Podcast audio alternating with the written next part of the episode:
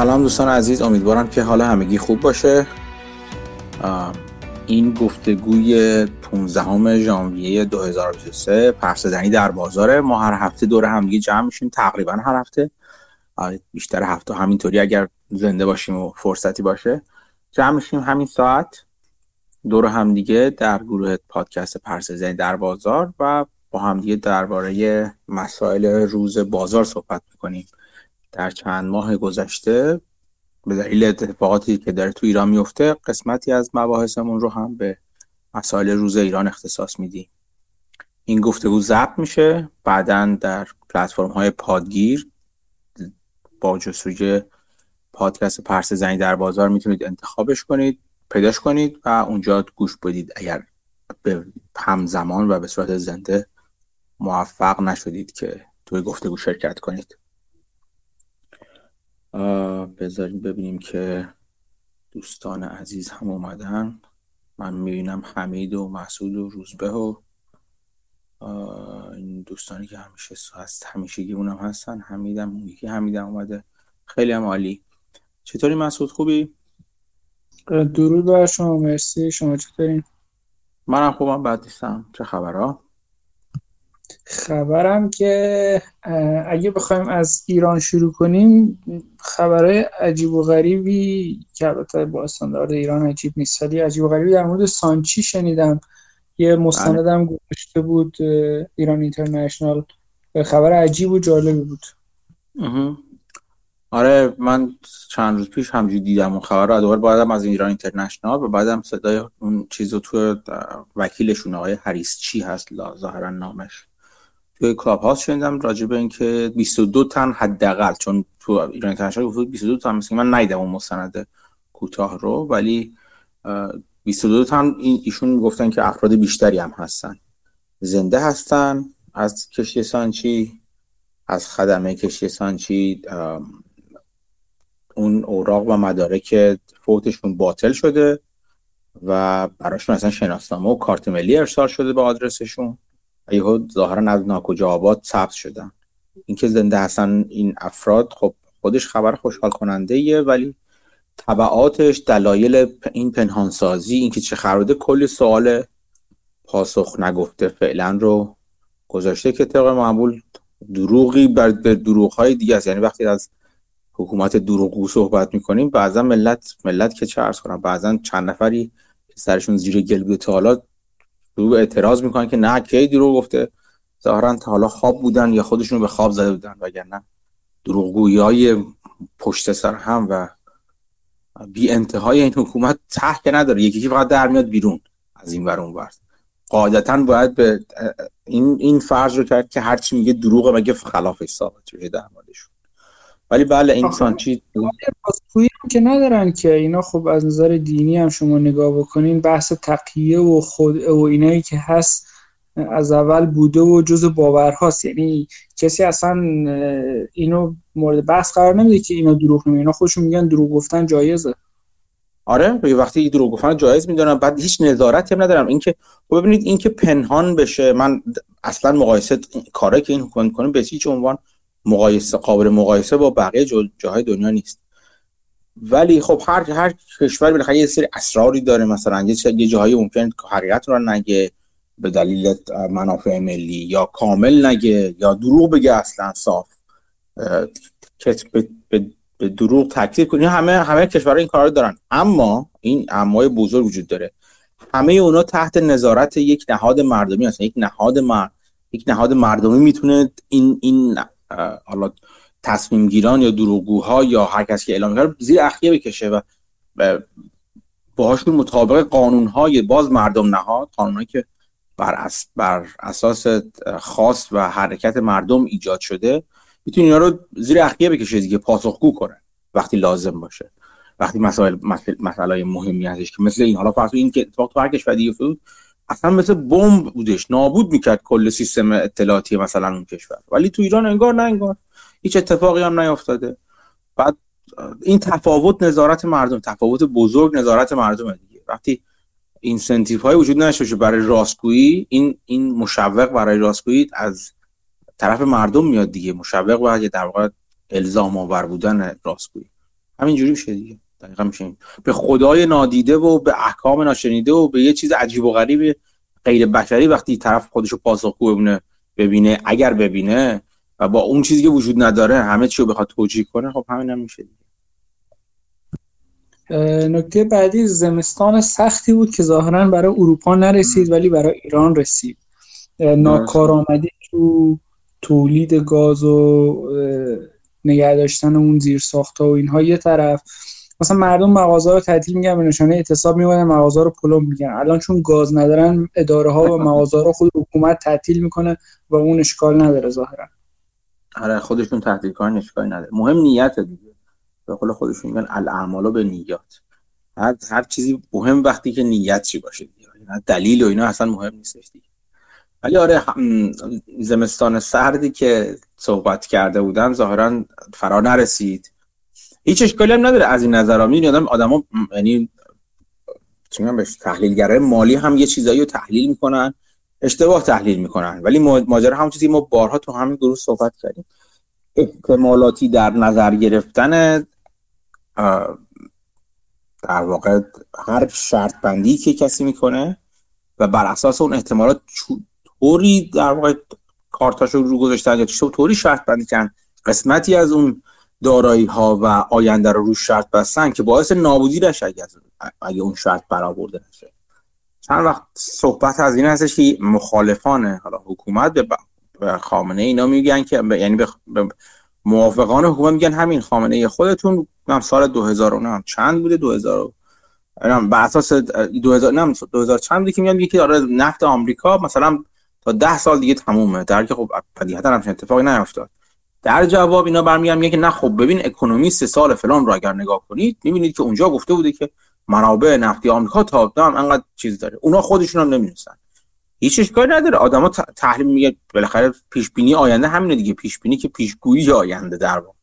همینه دیگه. منتها فرقش این هستش که یک رهبر و شخص اول یک کشور بیاد همه وجود و همه امنیت ملی و همه دارایی کشور رو بذاره سر اینکه این پیش بینی که یکی دیگه گفته که اینم خبر نداره از کجا گفته و حتی متدولوژی ممکن نفهمه و اصلا نمی‌فهمه پیش بینی اون درست در بیاد درست در نیاد.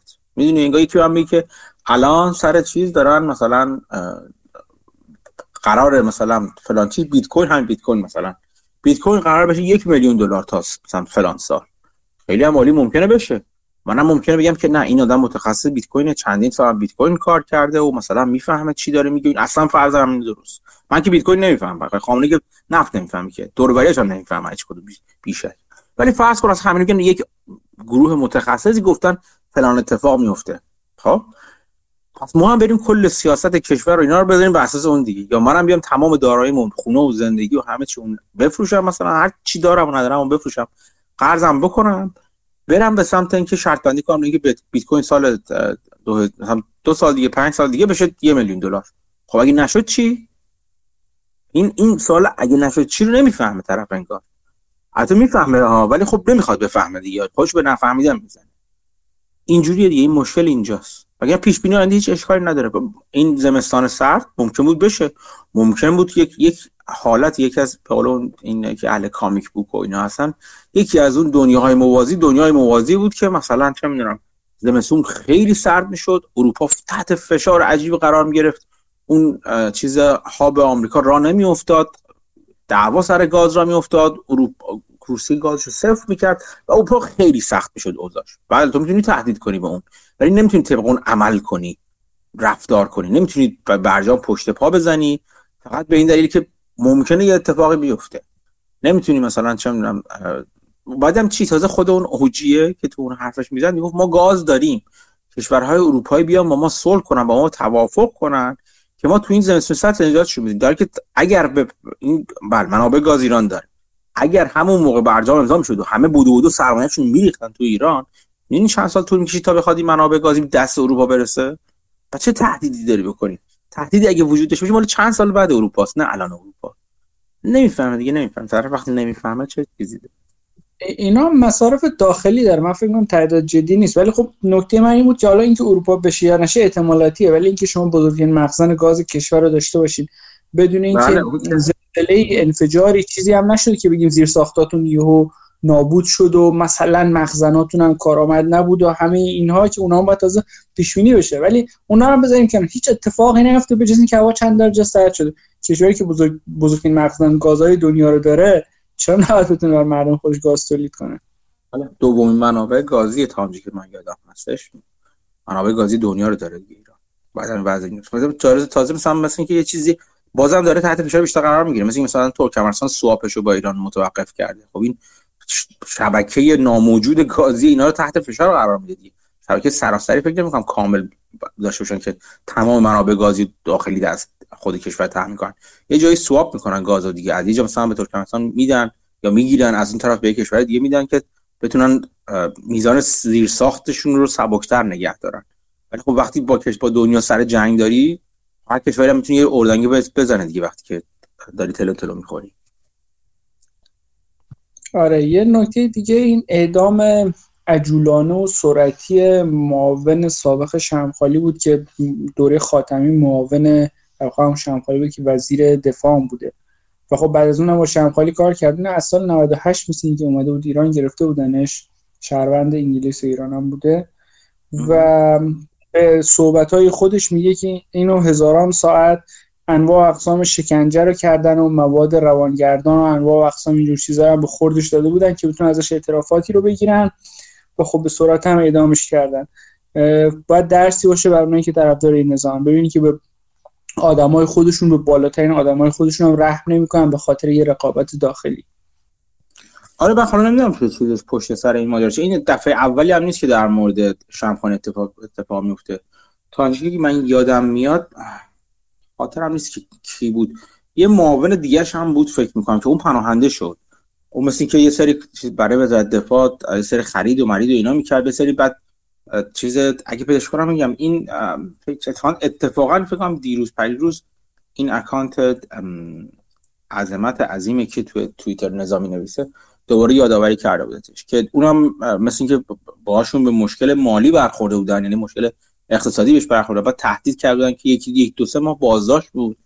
بعد تهدیدش کرده بودن که مثلا چه یعنی چیزی این شده بود که دستش رو کوتاه می‌کنه. خلاص یه یه گند کسافت تو خودشون بود. یه لپتولیست تو خودشون بود بعد تو خودشون دعوا شده بود. این می‌ذاره میره. میره ترکیه از اونجا هم پناهنده میشه ظاهرا. اونجوری که می‌گفتن مثلا این ترور تهرانی تهرانی مقدم مثلا که از چیز از اطلاعاتی که اون برده بودش اون موقع. نتیجه اون شده بود. یعنی دعوای بین خودشون هستی که من هیچ چیزی ندارم. البته همین عجولانه فکر نمی کنم خیلی عجولانه بود. اعلام شاید عجولانه بود ولی این از سال 98 بازداشت شده بودش. یعنی سرش بگیر بکش فیداش بودن دیگه. آره آره. ولی خب اگه مثلا به قول خودشون بزرگترین جاسوس MI6 توی ایران رو گرفتن از سال 98 هزاران بار میومدن رو این کار تبلیغاتی می‌کردن. اینکه یهو موقعی که انگلیس شروع می‌کنه سپاه رو بذاره تو لیست تروریستی اینو اعدام خب، می‌کنن اگر اگر اگر جاسوس باشه این همه رده بالا باشه خب قادرن اگه بخوان رو سیاد مانور بدن به معنی سوراخ بیرون یعنی تبلیغ سوراخ های اطلاعاتی خودشونه. این کار نمی‌کنن. این حالا این از این نظر داستان ولی داستان بر اساس واقعیت این سریال اسپای رو اگر ببینید مال این بازیگر است که از ساشا باران کوهن. اینی که دیکتاتور اینا رو بازی کرده. اون رو اگه ببینید اون راجبه جاسوس اسرائیلی که سوریه مدت های مدید داشته کار می‌کرد. حالا هم چند سال بود. ولی داستان واقعی اونو ببینید می‌بینی که اونم خیلی سریع اعدام کردن نسبتا سریع. یعنی وقتی گرفتن بعد شروع کردن تصفیه های داخلی که چیز رو در بیارن که مثلا سوراخ ها رو در بیارن ولی بعدم خیلی سریع اعدامش کردن. به هیچ مثلا تقاضای پاپ و نمی‌دونم کی و بقی نه نه نهادن میانجیگری فرانسه و اینا هیچ از کاری نشدن اعدامش کردن. به حال زیاد تبلیغ نمی‌کنن رو همچین چیزی دیگه. چون نشون میده که چقدر چیز سیستم اطلاعاتی و اطلاعاتی خودشون سیستم فشلی هستن. آره اونا که هست. حالا نکته بعدی اینو سالهای پیش البته من دیده بودم امسال بیشتر دیدم که روز زن بود چند روز پیش و خب این روز زن روز تولد دختر پیامبره که نه سالگی ازدواج کرده. و خب این استوریا رو می‌بینم که خب این نباید جشن گرفته بشه روز کودک آزاری و این قابل بحث ولی خب امسال اینو بیشتر دیدم و نمونهش ظریف بازیکن سابق تیم والیبال بود که این استوری رو گذاشته بود و گرفتنش. گرفتنش یا چیزش کردن؟ بگم خارج از ایران یه خارج از ایران نیستش ظریف. من من خوندم خبر که گرفتنش بازداشت شده ولی شاید خبر رو عمیق نخوندم. در حد تیتر شاید اشتباه می‌کنم من مطمئن اینو اینو یه بار دیگه نگاه کنم. فکر نمی‌دونم من ایران هست اصلا یا ایران نیستش. ولی می‌دونم یه استوری راجع به حکومت کودکو شد اینکه با ساچمه بقیه رو می‌زنه و آره نمی‌دونم راجع به چیزم راجع به اینم چیزی گفته بود یا نه ولی تا جایی که من می‌دونم ایران نبود. مگه اینکه من اشتباه حالا این یکم قابل بحثه من حتی می‌تونه حالا سنت اسلامی و کودک آزاری و همه چی باشه می‌تونم حالا یکم قابل بحث من دیدم مثلا جاهای دیگه هم که این قدیم ها حداقل رواج داشته به غلط یا حالا به درست. ولی خب اینکه جامعه آگاه تر شده و این مسائل رو مطرح می‌کنه خب نشونه خوبیه کلا. من اون چیزا رو دیدم الان. فرهاد ظریف رو. بس ببینم می‌تونم پیدا کنم آیا خودش ظریف کجاست یا نه.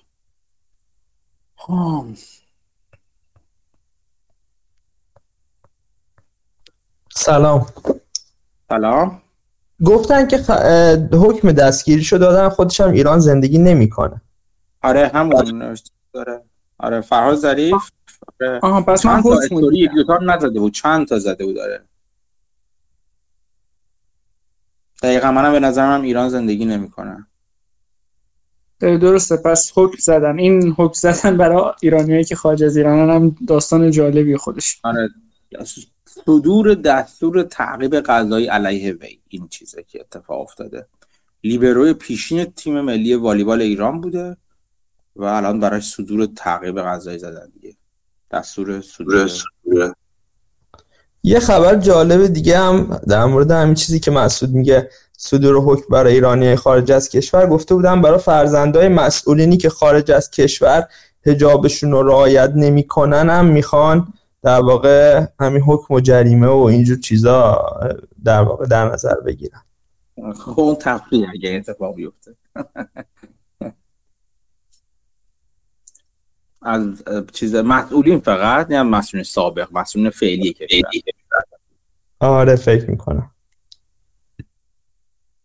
اینا همه در راستای تبلیغات عدم کارآمدیشون برای اینه که تو کشور نتونستن حجاب و حفظ کنن حالا خب خیلی گذاشتن کنار و برای کار تبلیغاتی داره میگن نه تنها داخل کشور بلکه خارج کشور می‌خوایم این فورسش کنیم. اگه زورشون می‌رسید اول داخل کشور انجام می‌دادن. بله. من یه چیزی میگم اشتباه من به اشتباه تو چیز نوشته درست کردم. البته سید محمد حسینی و حسین محمدی نوشته بودم قبلا که دوستان تذکر دادم من درستش کردم قبلا. توی اون عزیزی که کشته شد یعنی اعدام شد هفته گذشته فکر می‌کنم بودش. اون فیلم های مربوطه شاید خیلی جالب بود که نگاه می‌کردین دوباره کارایی که کرده نمی‌دونم این چیزی که ازش یواش یواش داره میاد بیرون که چقدر دست خیر داشته و نمی‌دونم. از همه جا یعنی دردناکتر به نظر من اون جایی بود که اون شمشیرهای کنفو و وشوی که گذاشته بودن تو خونش که این سلاح سرد داشته. این همش مال چیزای ورزشی این ورزش رزمیه. بعد به عنوانی که حمل سلاح سرد یا نگهداری سلاح سرد چیزی یعنی یکی یکی در میاد بیرون. یعنی هر چقدر زمان بگذره و کم کم فضا بازتر یا سوراخ‌هایی که به زور گرفته بودن اون مدتی که می‌خواستن این جنایت رو انجام بدن وقتی سوراخ دستشون رو از روش بردارن اطلاعات بیرون بریزه می‌بینید که چه, چه جنایت واقعا پلیدی انجام دادن اینها در مورد تک تک افرادی که بدون روال درست محاکمه شدن بدون داشتن حق وکیل محاکمه شدن و بعدم سریع به اعدام محکوم شدن. این واقعا دردناکه. الان که محمد قبادو و متهمین خانه اصفهان دوباره زیر مخصوصا متهمین خانه اصفهان که زیر چیز زیر شکنجه های شدید مجبور به اعترافشون کردن و بعد حالا می‌خوام با اساس اون اعتراف بی اساس اینا رو اعدام کنن. یعنی واقعا چیزی مسخره. دردناک و مسخره. آره این محمد حسینی این محمد حسینی درست گفتم. این چیزش هم اومد بیرون. آره یه چند تا از اکانت یکی دو تا اکانت اینستاگرام هم داشت که اومد بیرون و جالبه که عکسای رضا شاه محمد رضا شاه پهلوی رو هم میذاشته و ارادت به اون خاندان هم داشته مثل محمد رضا رهنورد. من فکر آدمایی که می‌گیرن و می‌بینن که ارادت پهلوی داشتن اینا رو در جای ادام می‌کنن. آره مجید رضا رهنورد فکر کنم نه؟ آره مجید رضا آره یا اون که موهاشو زده بودن که شبیه یکی از کسایی که توی چیز باشه بشه تو اون فیلم هایی که توی صحنه وجود داشته باشن مثلا مدل اصلاح موهاش هیچ وقت این مدلی نبود که تو دادگاه گذاشتن نمایشش به نمایشش گذاشتن طرف بعد یهو موهای با مدل مو متفاوت یهو گذاشتنش توی دادگاه که این همونه که تو اون فیلم مثلا به صورت معلومه. اصلا یعنی میزان چیزی که وجود داره میزان کسافتی که در سیستم قضایی و غیر قضایی اینا وجود داره همینجوری فقط میریزه بیرون دیگه. آره من چند وقت پیش شکنجه اینا رو که میشنم یکی دو بار دیگه فیلم مازیار ابراهیمی رو که از ایران خارج شد و راجع به شکنجه هاش می‌گفت و یه بازدیدی کردم که مثلا چه جور شکنجه های انجام می‌شده و چجوری مثلا بوده. متهمین خانه اصفهان هم که صحبت یکیشون ضبط شده و پخش شده با خانواده‌اش میگه ما رو می‌زدن دقیقا مثل چیزی که مازر ابراهیمی میگه. میگه ما رو می‌زدن می‌گفتن اینو بگو ما می‌گفتیم چشم می‌گفتیم. بعد حسابی می‌زدن می‌گفتن حالا اون کارو بکن بگو اون بوده می‌گفتیم چشم می‌گفتیم. یعنی سناریو رو یه جام بهشون نمیدن. خورد خورد میزننشون که اینا خودشون سناریو رو بگن و وسطش خورد خورد بهشون تقلب میدن. میگن خب حالا اینو بگو مثلا گود کاپ بد کاپ دارن. میگه اینو بگو تا اون یکی دیگه نزنتت. و خورد خورد سناریو اینجوری بهشون میدن که طرف سناریو رو خودش از خودش گفته و با انواع اقسام شکنجه اینا از دهنش در میارن. خود آقای ابراهیمی وقتی باش صحبت می‌کنید اون چیزا تاریخ شفاهی که چی میگم بهش کلاب هاست کلاب تاریخ شفاهی حقوق بشر ایران که توصیه می‌کنم حتما بشنوید گفتگوش خیلی گفتگوی خوبیه به نظر و کلا گفتگوهای خوب زیاد داره اون دوره. مثلا چه می‌دونم با رسولوف صحبت کرده با حسین قاضیان. تو ببینید چه شکنجه حسین قاضیان چقدر زدنش حسین قاضیان دکتر جامعه شناس متخصص نظرسنجی و فلان رو ببین اونو چه برای چشم ولی ابراهیمی وقتی نگاه می‌کنید اولا که آدم درشت هیکل قوی قوی هیکلیه. این آدم درشتیه. بعدش مثل که یه یادم تانشین یادم می‌پرسید کدومی که از این چیزا کدومی که از این شکنجهایی که می‌کردن بدتر بود و اینا. میگه واره منو قپونی کردن فلان کردن. جوری که آویزون می‌کنن رو به بدترین بچه‌ای که در واقع آویزون می‌کنن تحت فشار می‌ذارن فیزیکی طرف طرف رو. می‌گفت بدترین چیزی که با کابل کف پا رو می‌زدن یا با کابل میلگرد این اخیرا توی چیزی که ما بیرون با میلگرد می‌زنن تا کف پا رو. خب اون چون مثل که عصبه های خاصی از کف پا دردشون خیلی تشدید میشه. اولا به سرصورت یارو آسیبی نمی‌خوره پدن اگه بخوان به وایس بشوننش جلوی دوربین و ازش اعتراف بگیرن اعترافشو پخش کنن. ظاهرش ممکنه خیلی کتک خورده نباشه. ولی اون دردی که میگن یعنی شک نکنید که همه شما و همه ما به همه چی اعتراف می‌کنیم. به همه چی. به هر چیزی که بوده و نبوده نکردیم. هر چی بذارن جلومون بعد از یه مدت هر انسانی یک حد تحملی داره. تحمل دردی داره. به هر چی اعتراف می‌کنید فقط اون درد شدید رو متوقف کنید. و این این این, این چیزیه که جوریه که اینا رو دارن در واقع شکنجه می‌کنن. بعد وقتی یه واقعا در بهترین حالت می‌تونم بگم بیشور و احمق. میان میگن که اینه که خودشون به خریت می‌زنن این روزها. که آره اینا اعتراف کردن اعترافشو فلان پخش کرده. خود اون طرف رو میشه به همه چی اعتراف وادار به اعترافش کرد. هر کس که ادعا می‌کنه که اینا مثلا فلان کار رو کردن. اینقدر پلیدن یعنی اینقدر پلیدن. یعنی خودتون رو بذارید جای هر کدوم از اینا. اگر فکر می‌کنید که می‌تونید مقاومت کنید فقط تصور کنید که با میلیارد بزننتون کف پاتون تا ببینید آیا حاضر به اعتراف میشین یا نمیشید در حالتی که دسترسی به وکیل دارید بعدش هم دسترسی به وکیل ندارید و وکیلتون وکیل تسخیری تو تسخیری که چه کنم تحمیلی باید بهش گفت. روز دادگاه میاد میگه آره موکل من اعتراف کرده بنابراین از دادگاه تقاضای رعفت اسلامی دارم براش. یعنی یعنی اینجوری دفاعش توی دادگاه شروع میشه دفاع دادگاه بدوی شروع میشه. بعد نمی‌ذارن بریم بود دیگه هم صحبت آقاسی رو من بهتون آدرس دادم برین گوش کنید. آقای آقاسی وکیلی که برای محمد مهدی کرمی می‌خواستن بگیرن و اجازه ندادن حتی در واقع این وکالتنامه‌شو امضا کنه یا بری دنبال پرونده. این این وضعیتی که اعترافات اجباری داره.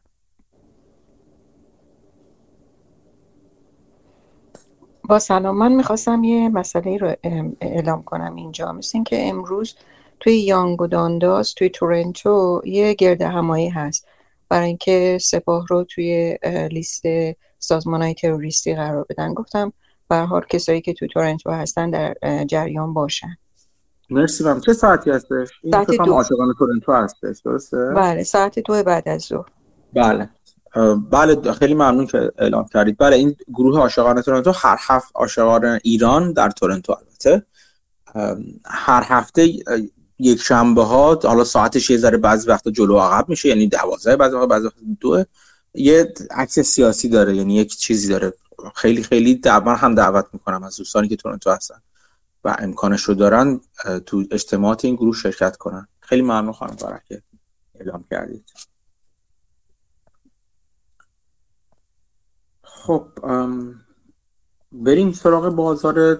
از ایران بگذاریم کمی و بریم سراغ بازار. چه خبرها از بازار بچه ها من یه پادکست حالا شاید غیر مستقیم رو بازار اثر یه پادکست اخیر والیسی جورنال رو گوش می‌دادم که در مورد نان کامپیت مثلا اون کلا توی چیز توی قرارداد کاری بود که می‌گفت نزدیک سی میلیون آمریکایی‌ها موقعی که قرارداد کاری امضا می‌کنن یه بند non-compete داره که یعنی رقابت نباید بکنی با مثلا اون شرکتی که توش کار می‌کنی و این عملا باعث میشه که شما نتونی مثلا بری برای بقیه کار بکنی یا محدودیت خیلی زیادی می‌ذاره. بعد چون که مثال می‌زد که این فقط برای executive ها و management و اینا هم نیست بلکه حتی میاد پایینتر. مثلا یه یاروی می‌گفت که security guard یه شرکتی بوده رفته توی شرکت دیگه و sue ش کردن و 100 هزار دلار می‌خواستن ازش بگیرن که طرف مجبور شده اعلام bankruptcy کنه. یا مثلا یه یاروی دیگه مثلا توی سالونی مثلا hair style بود تو کار مثلا مو اینا بوده. بعد رفته یه جای دیگه این دوباره شکایت ازش کردن. یا مثلا یکی ماساژ مثلا کار می‌کرده. یعنی تو همه زمین ها این هست و ظاهرا تغییری که داره ایجاد میشه اینه که FTC اگه اشتباه نکنم می‌خواد کل اینا رو برداره. و حالا البته argument های برعلیش هست که مثلا کمپانی ممکنه یه سری چیزای proprietary داشته باشن یا مثلا یه secret ی داشته باشن ولی اونا قوانین دیگه هست که ازش حفاظت کنه مثل مثلا trademark و مثل patent و مثل چیزای دیگه که حالا هست. و اگه همه این این قانون جدید نهایی بشه که ظاهرا داره میشه همه این این بند non-compete برداشته میشه و این باعث میشه که کارگرا کارمندا اینا راحتتر بتونن جابجا جا بشن و این شاید باعث بشه که هزینه برای کمپانیا بره بالاتر چون کارمنداشون مدت زمان کمتری میمونن یا مجبورن اینسنتیو های بلند مدت بهشون بدن که بمونن و احتمالا این کاست کمپانی میره بالاتر اگه این نهایی بشه توی آمریکا البته. چقدر چقدر تاثیر داره؟ چقدر بالاتر میره حالا؟ هزینهشون بره بالاتر. این نان کامپیوتر من دیدم آره خیلی اذیت کننده می‌تونه باشه به شرطی که وجود داشته باشه ولی باید چقدر هزینه‌هاشو می‌بره بالاتر؟ قابل توجه است یا نه؟ آره خب این هنوز estimation ازش نیست این چیزی که سالهای آینده باید دید. ولی خب یه تخمین اولیه بود که سی میلیون از نیروی کار آمریکا بند non-compete داره تو قرار دادشون سی میلیون نفر. به خاطر خب بند non-compete میشن. آره حالا پیش بینی خب سخته ولی خب میشه انتظار داشت که هزینه حقوقی که شرکت ها میدن یکم بره بالاتره و اینسنتیو های بلند مدتری مثلا باید بدن که بتونن کارمنداشون رو نگه دارن. موافقم. این کلا در آمریکا این چیز هست. یعنی این روند یک روند بلند مدت به نظر من یک ترند قوی هستش که. ترند به قول معروف لیبر فرندلی اینکه طرفدار نیروی کار. یعنی تا مدت ها که به, دل... به تو تحت سیاست های مختلف به دلایل مختلف حالا به درست به غلط کاری ندارم به قضاوتی ندارم. اینجوری بودش بیشتر کورپوریت فرندلی بودش و در واقع کامپانی فرندلی بود. بیشتر طرف قوانینی که گذاشته می‌شد به نفع یا منفعتش به, به کار... کارآفرینان و چیزا می‌رسید. مدتی خواهد بودش که حالا به دلیل همون به دلایل مختلف اجتماعی و حالا روندهای درخواست اجتماعی که وجود داره این روند برمیگرده. حالا نان کامپیت یکیشون هست حالا دست دستمزدها. بعضی هاشون اصلا افزایش حداقل دستمزدها. به خدمت شما ارز کنم اینکه یونیون های مختلف این اتحادی های مختلف داره تشکیل میشه و بعضا مجوزش رو می‌گیرن با با شکایت قانونی و غیره و غیره. اون یکیش هست. یعنی کلا میره به این سمت. به این روند کلی به هم دوی مسعودم گفت منم موافقم باش. به این سمت هستش که مارجین های مارجین سود یا حاشیه سود شرکت ها رو تحت فشار قرار میده حالا که چقدر هیچ کس نمی‌دونه. حالا با دید که چقدر موفق میشه این این روند کجاها میره و چقدر هزینه اضافه می‌کنه به, به کارآفرینا و این چه تاثیراتی داره. ولی از اون طرف مثلا یه چیز دیگه هستش که به خدمت شما کنم که مثلا friendshoring این که تولید رو برمیگردونه دارن برمیگردونن به کشورهای نزدیک یا داخلی می‌کنن اون از اون می‌تونه مثلا کمک کنه به شرکت ها چون حالا هزینه هاشون از این می‌بره بالاتر البته ولی می‌تونه مثلا درخواست یه سری incentive های یه سری مشوق از دولت ها بکنن. برای مخصوصا چیزهای استراتژیک. مثلا میگم ما فلان چیزو داریم میاریم اینجا دولت باید کمک کنه اینجا رو. مثلا دولت مورد مشارکت در سرمایه گذاری بیارن وارد کنن مثل همون کاری که در مورد چیپست ها و سمی ها مثلا دارن می‌کنن. یه وضعیت دینامیکه می‌خوام بگم خیلی نمیشه محکم گفت یا اونوری ولی به هر حال این روند روند جدی و اساسی روندی که نیروی کار رو بیشتر مد نظر قرار میده. یه قسمت دیگه هم همین دوباره وال استریت جورنال گذاشته بود در مورد سیلور گیت که فکر کنم خودتون چند بار راجبش حرف زدین. تو این نوشته مصاحبه بیل میلر هم که شروع کردین راجبش یکم گفته بود ولی نه خیلی البته که این بانکی بوده که در واقع تنها بانکی بوده که می اومده میذاشته این یا حداقل تنها بانکی بوده که تنها business ش الان اینه. قبلا رو real estate بوده بعد شیفت می‌کنه به داشتن کارهای financial cryptocurrency ها مثلا exchange ها و اینها. و این خب پولای اونا رو deposit اشو می‌گرفته و به خاطر همین deposit اش به سرعت رشد کرده بوده و با حالا ترکیدن FTX و سری اتفاقات دیگه. این deposit ها به سرعت در حال کم شدنه. مثلا بانکی که 12 میلیارد under asset management ش بوده توی یک quarter یا دو quarter 5 میلیاردش رو ریدیم کردن و ازش گرفتن که این خیلی ظاهرا بی سابقه است. این اگه درصدی حساب بکنیم برگردیم به سال 1929 که اون اتفاق توی آمریکا افتاد گریت دپرشن از اون زمان به بعد بی سابقه بوده که یه بانک اینقدر ازش پول ردیم بشه با این سرعت. ولی خب با این حال این بانک چون می‌دونسته کریپتو نوسانیه بیشتر اسست هاش رو روی مثلا تریجری بیل و چیزای اینجوری گذاشته بوده و تونسته همه این پولو بده و همچنان مشکلی نداره. ولی قیمتش به شدت افتاده و حالا با تجربه آینده کریپتو و خیلی چیزای دیگه ممکنه سهام جالبی برای کسایی باشه که علاقه مندن. آره مرسی. آره بیلمیر چندی ما راجع به صحبت کرده و علاقه داره به این سهام. من تا حالا بررسیش نکردم البته. ولی خیلی خیلی علاقه من هستش به این سهام. صحبت از کریپتو شدش. این, این چیز من اسکرین شات سابستک چیز رو گذاشتم. SBF رو سم بنکمن فریدمن فرید رو گذاشتم. اگر دیده باشید چون شروع کردن یه یه پست آنجا که من دیدم گذاشته و شروع کرده به پست در سابستک گذاشتن. مت لوین تو چیز تو خبرنامه خودش اشاره کرده به این موضوع که میگن که بعضیا میگن که بهتره SBF حرف نزنه و به ضرر خودش عمل نکنه و میگم من خیلی موافق نیستم لزوما این کار که داره می‌کنه بد باشه. کل میگفتش اینجوری که گفته اگر می‌خواد اسپیف جلوی زندان رفتنش جلوی زندانی طولانیش رو بگیره بهترین کار اینه که بتونه افکار عمومی قانع کنه که بگه من مثلا کلاهبرداری نکردم. و خب ظاهرا این کاری که اسپیف داره می‌کنه توی این ساب سکش خبرنامهش همین هستش اگر مراجعه کنید. بسیار خنده‌دار و مفرح هم از البته هست. که من گفتم که تا حالا بالانس شیت چیزو من FTX رو ندیدم. این یه بالانس شیت مانندی از FTX US هستش. چون می‌دونید که دو تا بخش داره. یه FTX گلوبال یا اینترنشنال داره. یه FTX US هستش که US تحت رگولیشن اون هستش. و توش داره میگه وقتی من چیز کردم داشتم ما میگه ما من تا وقتی که من تو FTX بودم این مثلا استش با چیزش می‌خونه استش با لایبیلیتیش می‌خونه و بنابراین سالونت اینجوری نبوده که ما کار بدی کنیم اینجا و اینا مثلا.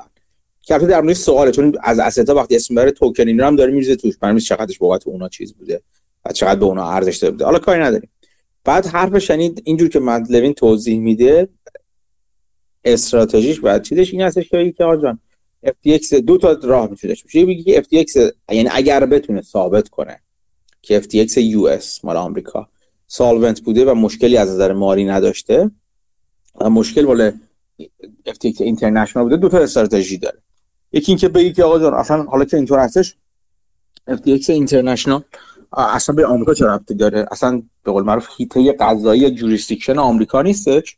بنابراین اصلا آمریکا نباید کار کنه. من منو نباید در آمریکا یا مثلا منو با FTX اینترنشنال محاکمه کنن. که گفت این روش این به جای نمی‌کشه. چون چون آمریکا خودش رو قائل به این می‌دونه که جرم های آمریکایی ها رو در تمام دنیا بتونه چیز کنه. بتونه اگر بخواد بتونه تحت پیگیری قرار بده. گفت این نمی‌رسه.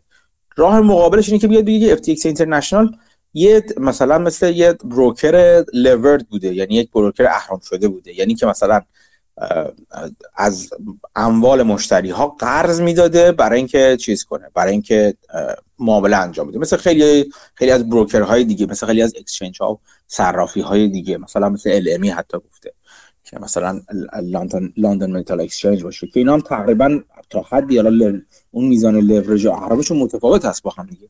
ولی اینجوری که وقتی کسی میره اون تو چیز می‌کنه میره اون تو مثلا معامله futures انجام میده این معامله futures به این معنی نیست که اون اون طرف همه اون چیز رو داره.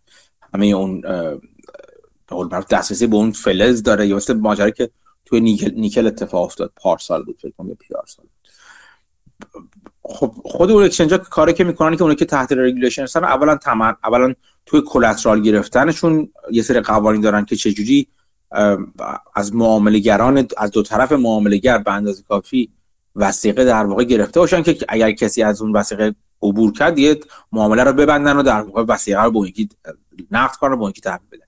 این یه سری چیزای اینجوری داره. بعد اینکه تمرکز معامله ندارن. یعنی اینکه اینجوری نیست که مثلا یه بازیگر بزرگ مثلا به اندازه مثلا یک چهارم asset های یه دونه exchange رو مثلا روش معامله کنه یا وثیقه کنه. یعنی یه سری قوانین اینجوری است ولی خب چون FTX International unregulated هستش کسی هم نمی‌تونه بگه کار غیر قانونیه خب؟ یعنی می‌تونیم میاد بگه که اولا که من یه مشتری گنده دارم که داشت اون آلامیدا بودش hedge fund که مرتبط با FTX بود که در اون زمان خاص اتفاقا اون خانومه کرولین فلان اسمش هم رفته. اون ادارش می‌کرد نه خود SPF برای از اینجا جرای رو مثلا می‌تونی داشته باشه. و بعد بگی که خب اون کلاترالای هم که گرفته بودیم ازشون ما فکر می‌کردیم که چیزن دیگه؟ ما فکر می‌کردیم که ارزش دارن اون توکن پوکن ها و اینا. بنابراین اینجوری بخواد خودش یعنی راه فرار بذاره. بگی من به صورت چی میگم بهش طبق دست طبق نوشته بوده کار غیر قانونی نکردم. یه یه مثلا اکسچنج یا یک صرافی اهرام شده داشتم. میزان اهرامش چیزی نداشته. برای من فکر می‌کردم اون میزان اهرام خوبه. میزان اهرامی که داشتم من فکر می‌کردم چی مقرراتی در مورد تمرکز مشتری نداشتم. برای من فکر می‌کردم آلامیده از پسش بر بیاد من چیزی در مورد وسیقه ها نداشتم. مقرراتی در مورد وسیقه ها نداشتم. بنابراین فکر می‌کردم آلامیدا اون وسیقه که داره می‌ذاره کافی است. و حالا آلامیدا کله پا شد. حالا کاری نم که اون ور کله پا شد. آلامیدا کله پا شد. کل وثیقه رفت زیر سوال. FTX هم رفت رو هوا. و, و چیزی نبوده. اون بخشی که regulated بوده من خوب بودم که FTX US بوده. این این استراتژی جدید بنکمن فرید ظاهرا می‌خواد باشه. که جالبه. این دنبال کردنش ماجرای جالبیه و به نظر من مت لوین خیلی خوب و جالب داره دنبال می‌کنه چون خودش هم وکیل هستش اصولا یعنی سابقه حقوقی داره از اون طرف اومد تو finance. می‌تونه دید خیلی جالبی بده بهتون که چه جوری چرا داره این کار رو می‌کنه. و توصیه می‌کنم دنبال کنه اگر علاقه من به cryptocurrency و رمز ارزها و بیت کوین و خلاصه این جور چیزا هستید مثل من من هم هیچ معامله نمی‌کنم فقط علاقه مندم و دنبال می‌کنم. از سال 2016 این کار دارم می‌کنم. ولی ماجرای جالبی خلاصه. مشکل بنکمن فرید اینه که خود این کرولین و بقیه یکی دو نفر دیگه خودشون اعتراف کردن و جرمشون رو پذیرفتن و اینها. یعنی اینجوری نیست که فقط بنکمن فرید خودش رو دور بگیره بگه من اصلا نمی‌دونستم علامه چی کار می‌کنه همه چی مستقل بوده و اینها. خب حالا باید بره دادگاه ولی خب به نظر می‌رسه به این راحتی نباشه. نه اصلا راحت نیست. خود لوین هم مطلبی هم میگم استراتژی اینه. میگم من نمیگم درسته اگه داره استراتژی حرفاش می‌زنه قابل اثبات یا چیزی. ولی می‌گفت به نظر می‌رسه جهتگیریش تو حرفایی که داره می‌زنه یعنی نوع چیزش اینه. این یه جور مثل اون چیزشه دیگه. مثل روابط عمومیشه این سابستکی که حالا ظاهرا راه انداخته. از این جهت داره می‌خواد مثل یه جهتگیری کنه. یعنی اون دفاعیش بر اساس این این جهتگیری خواهد بود. خلاصه خیلی جالب بود. دیگه چه خبر بازار؟ صحبت از بیت کوین اینا کردین یه پادکست هم در مورد تتر گذاشته بودین که راجع به اون هایی که این stablecoin ها رو back می‌کنه حرف می‌زد که جالب بود که 50 50 خورده میلیارد اگه اشتباه نکنم کلا مثلا تتر دارن و asset بعد داشته باشن و این هیچکی نمی‌دونه این ها تو چه بانکی. از 2017 به قبل مثل که غیر مستقیم از طریق تایوان ولز فارگو یعنی با یه entity تو تایوان این asset ها رو داشتن ظاهرا. آره. ولی بعد تتر هم از اون موقع خیلی بیشتر شده ولی هیچکی نمی‌دونه چه بانکی پشت این داستانه. و مثل که اون لنگویجشون هم یکم عوض کردن تو نوشته هاشون که لزوما دیگه دلار نیست. بک بکنه اینو می‌تونه دلار بیس دینامینیتد باشه. دینامینیتد باشه. که این مثلا چه می‌دونم من ممکنه BTC هم بدم به شما بگم این دلار دینامینیتد دیگه. آ بی تی سی فکر نمی کنم بتونن بدن بگن این دلار دینامیته ولی خب باید بدیم. دیگه چه جوریه دیگه. چیزش جالبه. ولی خب میگه معادلش می‌دونم یه معادل میگه بیت کوین اوکی اوکی نه نه. چون میگه معادل دلار دینامیتد اصلا باشه. یعنی میگه اگه اوکی بیت کوین بذار ولی بیت کوین ارزش اون زمانش باید معادل دلاری اون عدد باشه. میگه بذار اشاره نداره. می‌خوای بیت کوین خلق کنی از آسمون بذار. خیلی خودت خب حالا مشکل اینه که اینجوری دیگه اگه اون asset ها قیمتشون به هر دلیلی بریزه مثلا خیلی از اینا مثل کاری که FTX کرده کاری که بایننس می‌کنه. به یه سری توکن مرتبط باشه که این توکن ها غیر بله. مستقیم داره asset رو back می‌کنه خب این لورج خیلی زیادی میاره و این می‌تونه collapse بکنه دیگه. و حتما می‌تونه. اصلا اون اون اسم اسم اون آقایی که توی چیز توی اون گفتگو صحبت می‌کنم من اسمشو فراموش کردم ولی تو توییتر من دنبالش می‌کنم. یه پادکستی هم یه نفر با یه نفر دیگه داره به اسم Crypto Critics یا اون چیزی دارن. خیلی اون آدم باسوادی در مورد این در مورد وضعیت بازیگران توی دنیای رمز ارزها و دنیای کریپتو. خیلی آدم یعنی مطلعیه. مدت طولانی هست که علاقمند به این کار و علاقمند به این موضوع است و خیلی خوب قور کرد خاطر اینقدر حضور ذهن قوی داشتش تو اون پادکست که با تو آدلاس.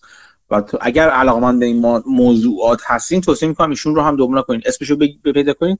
تو چیز تو توییتر سریع می‌تونید خیلی سریع ببینیدش. و اصولا فقط راجع به کریپتو صرافی های و بازیگران این زمینه می خیلی جالب است ولی خب آره خیلی کلا چیزایی که تعریف می‌کنه خیلی جالب. من هیچ بعید نمی‌دونم و به نظر می‌رسه که این عدم شفافیت یک دلیلش دابل کانتینگ باشه. یعنی یک مثلا دارایی که قراره مثلا بک مثلا وسیقه فلان داره فلان چیز باشه فلان مثلا رمز ارز باشه یا فلان شرکت باشه چندین بار این کار دارن انجام میدن. بخاطر اینکه اگه یادتون باشه تو میگه که اینا شرکت تو هم در تو هم هستش.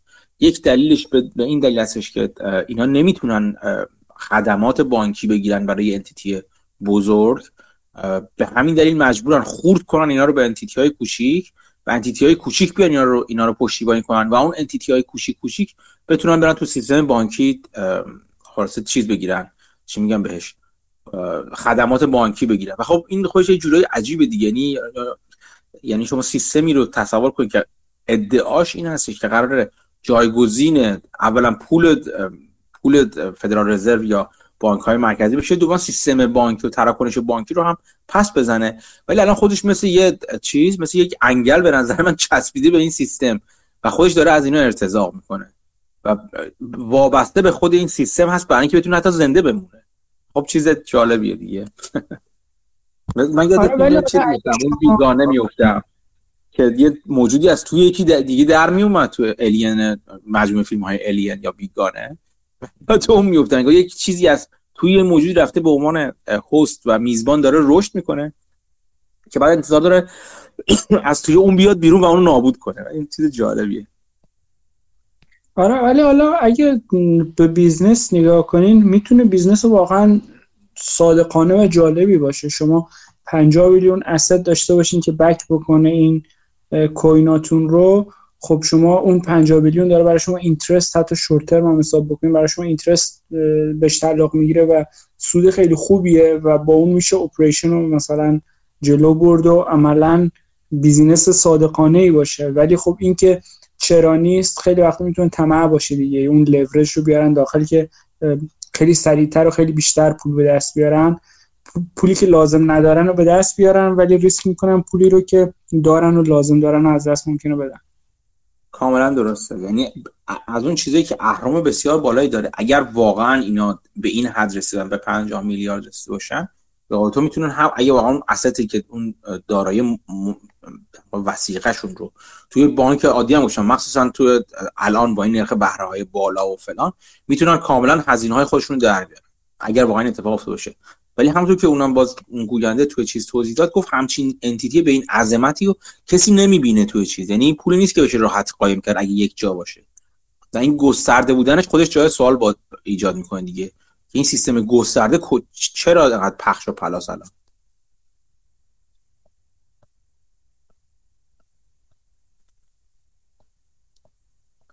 این خبر چیزم بد نیست. اشاره این خبر استارتاپ که جی پی مورگان خریده بود فرانک. اون رو هم دید من گذاشتم. دیدید اون خبر رو؟ نه من هنوز ندیدم. چی داستان؟ اون هم چیز جالبی شده. جی پی مورگان یه استارتاپ خریده بود چند وقت پیش به اسم فرانک که این استارتاپ قرار خدمات مالی ارائه بده. این صورت اولی یعنی خط ظاهر اولیه خبر بود. که خدمات مالی ارائه بده به دانشجوهای کالج و دانشگاه دانشجوهای آمریکایی خلاصه. و اینو به قیمت 175 میلیون دلار خریده. بعد از یه مدت و خود اون مدیرش این خانم جویس هستش فکر می‌کنم اومده تو جی پی مورگان رو داشتن. یعنی کلمبو اومده تو دل جی پی مورگان. این خب درآمد چندانی نداشته و اینا فقط همین خدمات مالی ارائه می‌داده. کمک می‌کرده در واقع فرم های کمک مالی خودشون رو دانشجوها دانش دانشجوهای کالج مثلا و دانشگاه پر کنن اینا. خب؟ بعد جی پی عدد گنده داده دیگه. همون موقع هم خیلی به پی مورگان 175 میلیون بابت چی دادی؟ بابت هیچی دادی بهش مثلا اینا. که خیلی توجیه توجیه می‌تونست خیلی درست باشه که مثلا قرار بود اینجوری باشه که جی پی مورگان اینا اینا رو بگیره. چون ادعا می‌کنن که با چهار و خورده میلیون نفر در واقع مشتری دارن اینا و مشتریاشون هم همین دانشجوهای کالج و اینا هستن. و خب جی پی مورگان در واقع یه, یه contact list یه جورایی خریده بود که گفته بود آره اینا رو به قول معروف nurture کنه و در طول زمان اینا رو کم کم عادتشون بده و باهاشون تو سیستم خودشون بهشون خدماتو بده. وقتی اینا بالاخره فارغ التحصیل بشن خب مثلا بخوام وامشون باز پرداخت کنن باز از طریق جی پی مورگان مثلا ممکنه بکنن. بخوان مثلا خونه ای بخرن باز جی پی مورگان حساب باز کنن جی پی مورگان. این مثل که یه نفر اگه ما مثلا یه لیستی رو بیام اضافه کنم مثلا همینه که اکانت می‌خرن که یک لیستی تا حالا اور بالا می‌تونم بعد براشون تبلیغ پخش کنم براشون هم کارهای مختلف کنم و این یه لیست یه میلینگ لیست خریده به قول مطلبین بهش اسمش گذاشته که یه میلینگ لیست خریده جی پی مورگان که حالا حرفی هم نیست. اگه یه, جی... یه میلینگ لیست بزرگ خریده خیلی هم عالی. مثلا حالا به یه قیمتی حاضر شد پرداخت پرداخت کنه بابت کشفی که قرار بود در آینده دور بگیره. چون جی پی مورگان خودش تو چیزش تو مدارکش مدارکش گفته بودی که سرمایه گذاری کردن روی این نسل این نسل خلاصه دانشجوهای کالج و اینا یک چیزی که اهداف بلند مدت جی پی مورگان. خب خیلی هم عالی. ولی بعد از یه مدت این خانم رو اخراج کرده از جی پی مورگان و بعد ازش شکایت کرده. اونم برگشته از جی پی مورگان شکایت کرده. و اینجوری که حالا مدارک داره میاد بیرون چون شکایت ها عمومیه دیگه اینجوری که خصوصی باشه. متن شکایت ها اومده بیرون و مت لوین رفته بود سراغشون که حالا ماجرا چی هستش. و خب ماجرا خیلی بامزه تر از این حرفاست دیگه.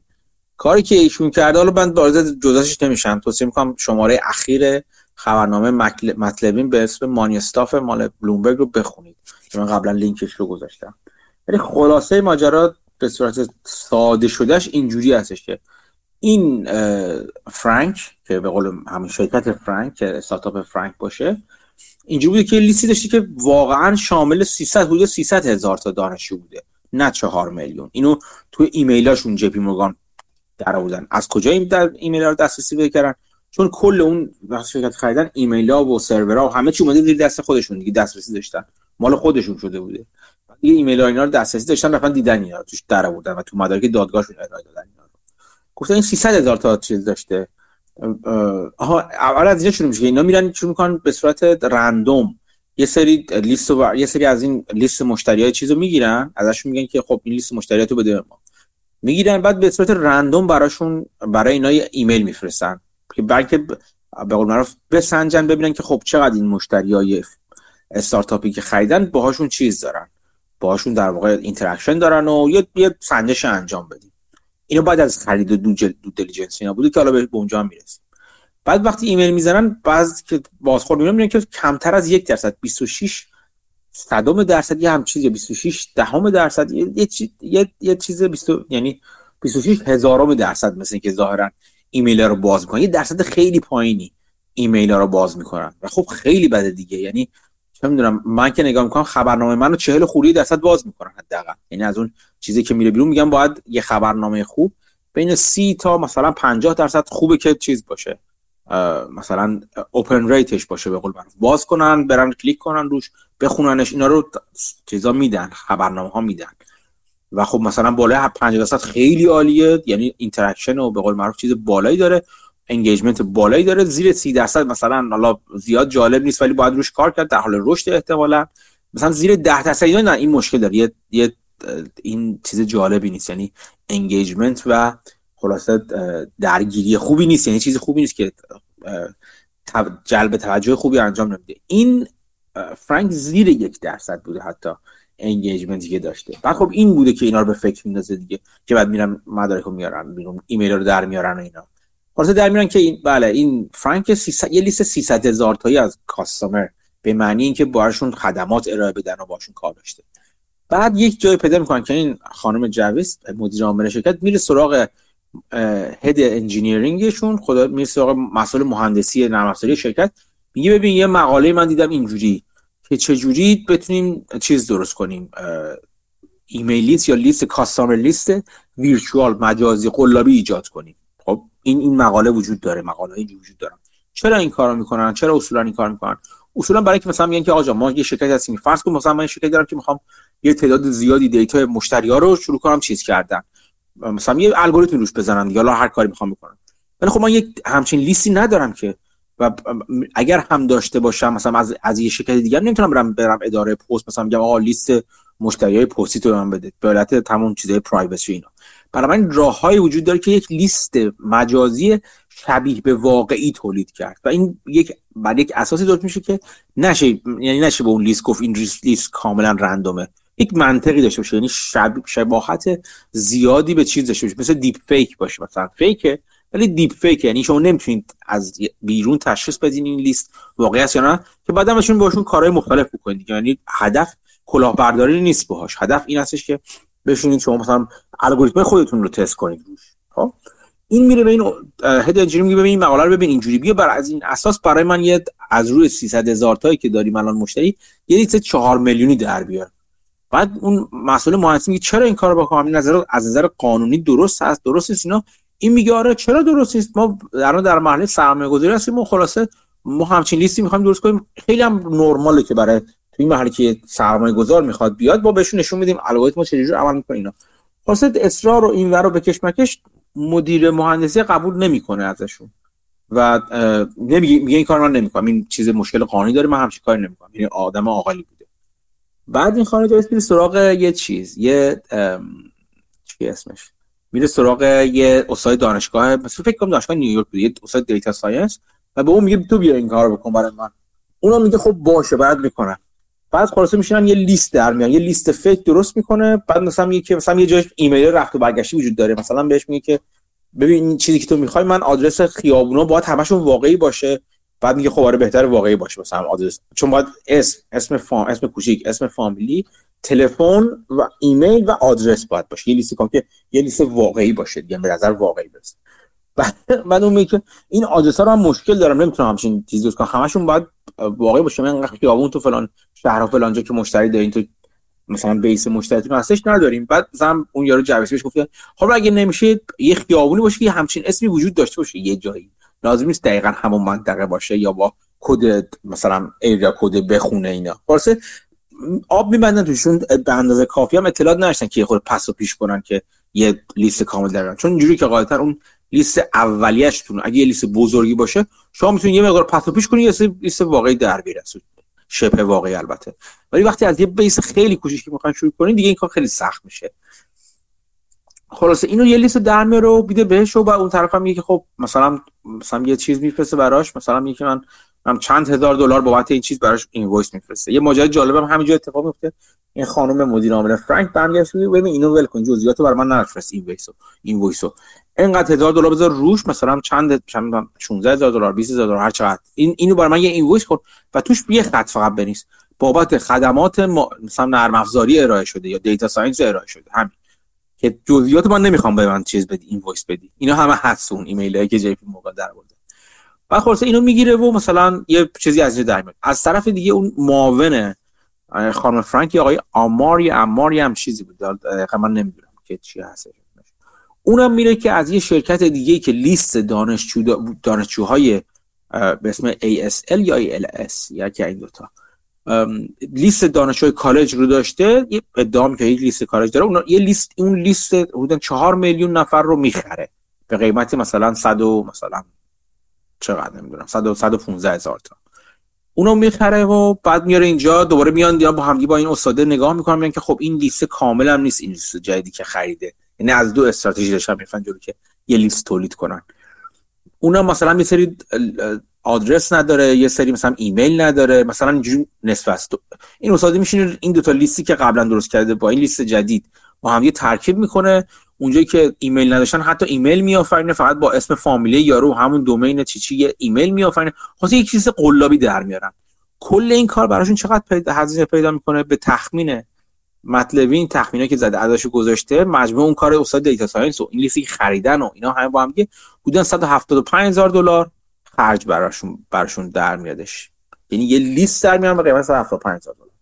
بعد این لیست رو میدن به طرف سوم یه خود جی پی مورگان due diligence انجام نمیده چون می‌دونید قبل از هر merger acquisition اینجوری است که یه due diligence انجام بشه. یعنی برن تحقیق کنن میرن که این چیزایی که مثلا صورت مالی مثلا دادین شما audit شده است نشده است که اصلا پولی در نمی آوردن یعنی سود در نمی آوردن که همش احتمالاً اگر رونیو داشتن فقط مثلا. که بعید میان فکر کنم پیش از رونیو بوده اصلا. یه شکل این باید یه تحقیقاتی بکنیم. به این بهانه که ما لیست مشتریمون با دلیل ملاحظات حفظ حریمش خصوصی افراد نمی‌تونیم در اختیار جی پی مورگان انجام بذاریم و شرکت ما همش رو اینه یه طرف سومی رو دو طرف توافق می‌کنن و این یه لیست به اون میدن. میگن ببین این لیست ما. اونا یه خلاصه یه چیزایی می‌زنه که مثلا با, با تاکتیک های data science در نمیاد دستشون بیرون که بفهمی که آقا این لیست قلابی هست نه. اونا میگه آره یه لیست 4 میلیونی به من 4.5 میلیونی مثلا به من 4 میلیون نفره من دادن که اینجوری است. آره یه لیست هست به نظر میسه به نظر می‌رسه که لیست واقعیه. جی پی مورگان هم قبول می‌کنه و چیز می‌کنه امضا می‌کنه. تقش وقتی در میاد که گفتم شروع می‌کنه جی پی مورگان واقعا یه ایمیل تست میفرسته به یک درصد کوچیکی از اینا به ده درصدشون مثلا که این لیست رو در بیاره که ببینه که چقدر engagement دارن. و اونجاست که همین چیزا بیرون میفته خلاصه. ولی این مطلب این حرف جالبی که توش زده بود اینه که جی پی مورگان این یارو فرانک یا مدیر عامل فرانک 175 هزار دلار داده. هزینه کرد یه لیست رو در بیاره و اون لیست رو فروخته به جی پی مورگان به قیمت 175 175 هزار تا خرجش کرده. 175 میلیون تا فروخته به جی پی مورگان. گفت خیلی معامله خوبی. از این معامله باید زیاد انجام داد خلاصه. بهترین سوداوری رو اینجوری باید باید چیز کرد. در آوردش این ماجرا جالب بودش که این هفته مطلبی نوشته بود. جزئیاتش می‌تونید بریم ببینید پر لینک و ایناست که می‌تونید پس زمینه هاشون رو ببینید و خلاصه ماجرا جالبی بودش. من اینو ویدیویی که گذاشته بود اینو دیده بودم که با Yahoo Finance بود اگه اشتباه نکنم. خانم خیلی خوشحال بود و می‌گفت آره من فکر ما رو بخره و جی پی مورگان باشه و جی پی مورگان هم خریده و خلاصه خیلی گل و بلبل بود همه چی. آره. آره دقیقا. این اینجوریه دیگه. این استارتاپ ها اینجوری هم وقتی از پیش از revenue حرف می‌زنیم وقتی از استارتاپ های black box حرف می‌زنیم که من چه خبره اینجوریه دیگه. اینا همش صحبت اینه که شما بدونید که اون تحقیق کردن چقدر اهمیت داره برای سرمایه گذاری کردن روی چیزی. این پول رو می‌تونست بده به یه دانشجو اونا می‌رفتن یه سری لیست واقعی از همکلاسی رو در می آوردن یه ده دلار هم بهشون می‌داد دیگه نفعی. آره تو گفت آدرس و ایمیل بغل دستیتون اگه به ما بدین من بهتون ده دلار میدیم. آخه بازم چهار میلیون بوده. ده دلار ببین چون حساب کن چهار میلیون وقتی خرید 175 هزار دلار خیلی کم کرده یعنی بابت هر دانشجو زیر یه دلار خرج کرده. آره ولی با پول دادن حالا این وسط می‌تونست یه scheme هرمی هم بزنه که exponential مثلا طرف پول بیشتر بگیره یه exponential لیست بزرگتری بده. اگه اگه البته اون دانشجو هم تقلب نکنن می‌تونست لیست واقعی هم داره حالا با همون هزینه حالا یکم بیشتر کمتر. ولی دیگه 175 میلیونی که فروخته بود به جی پی مورگان legit می‌شد. آره یه حدی legit می‌شد حداقل آره. به این زودی تقش در نمیومد بیرون. چون همجوری هم هم فرض پسند نیستم واقعی بودیش اون طرف اون اون چیزا دانشجو مثلا کنه که خب الان چی؟ بازم یعنی می‌دونید اون click click rate و open rate شون انقدر بالا نمی‌شد. آره کلا ولی حالا جالب اینجور آدما چی فکر می‌کنن؟ این این مدل فکر کردنشون می‌تونه خیلی آموزشی باشه که آیا فکر میگه هیچ وقت کات نمیشه؟ خب مثلا شما لیست 4 میلیونی میدی 300 هزار نفره بعدا مثلا ادعا می‌کنی که خب 3 میلیون 700 تاش همینجوری جواب نمیدن هیچ وقت در نمیاد یا اون ایمیل ها رو نمی‌خواستی مثلا حذف بکنی از سرورات. چی چه جوری فکر می‌کنن؟ جالب. بعد پول می‌گیره فرار می‌کردی یه وایساده چیکار آره اتفاقا خب پول میگیم با این درست می‌کنیم لیست رو دیگه بالاخره ما به چیز خودش ایمان داشته دیگه به اون اپروچ کسب و کار خودش ایمان داشته و می‌گفت من من درست می‌کنم. واقعا حالا تو پیش گرفتم میگه حالا تو این چند سالی که وقت دارم میشن درست می‌کنم این چیز رو. این استارتاپ رو واقعا.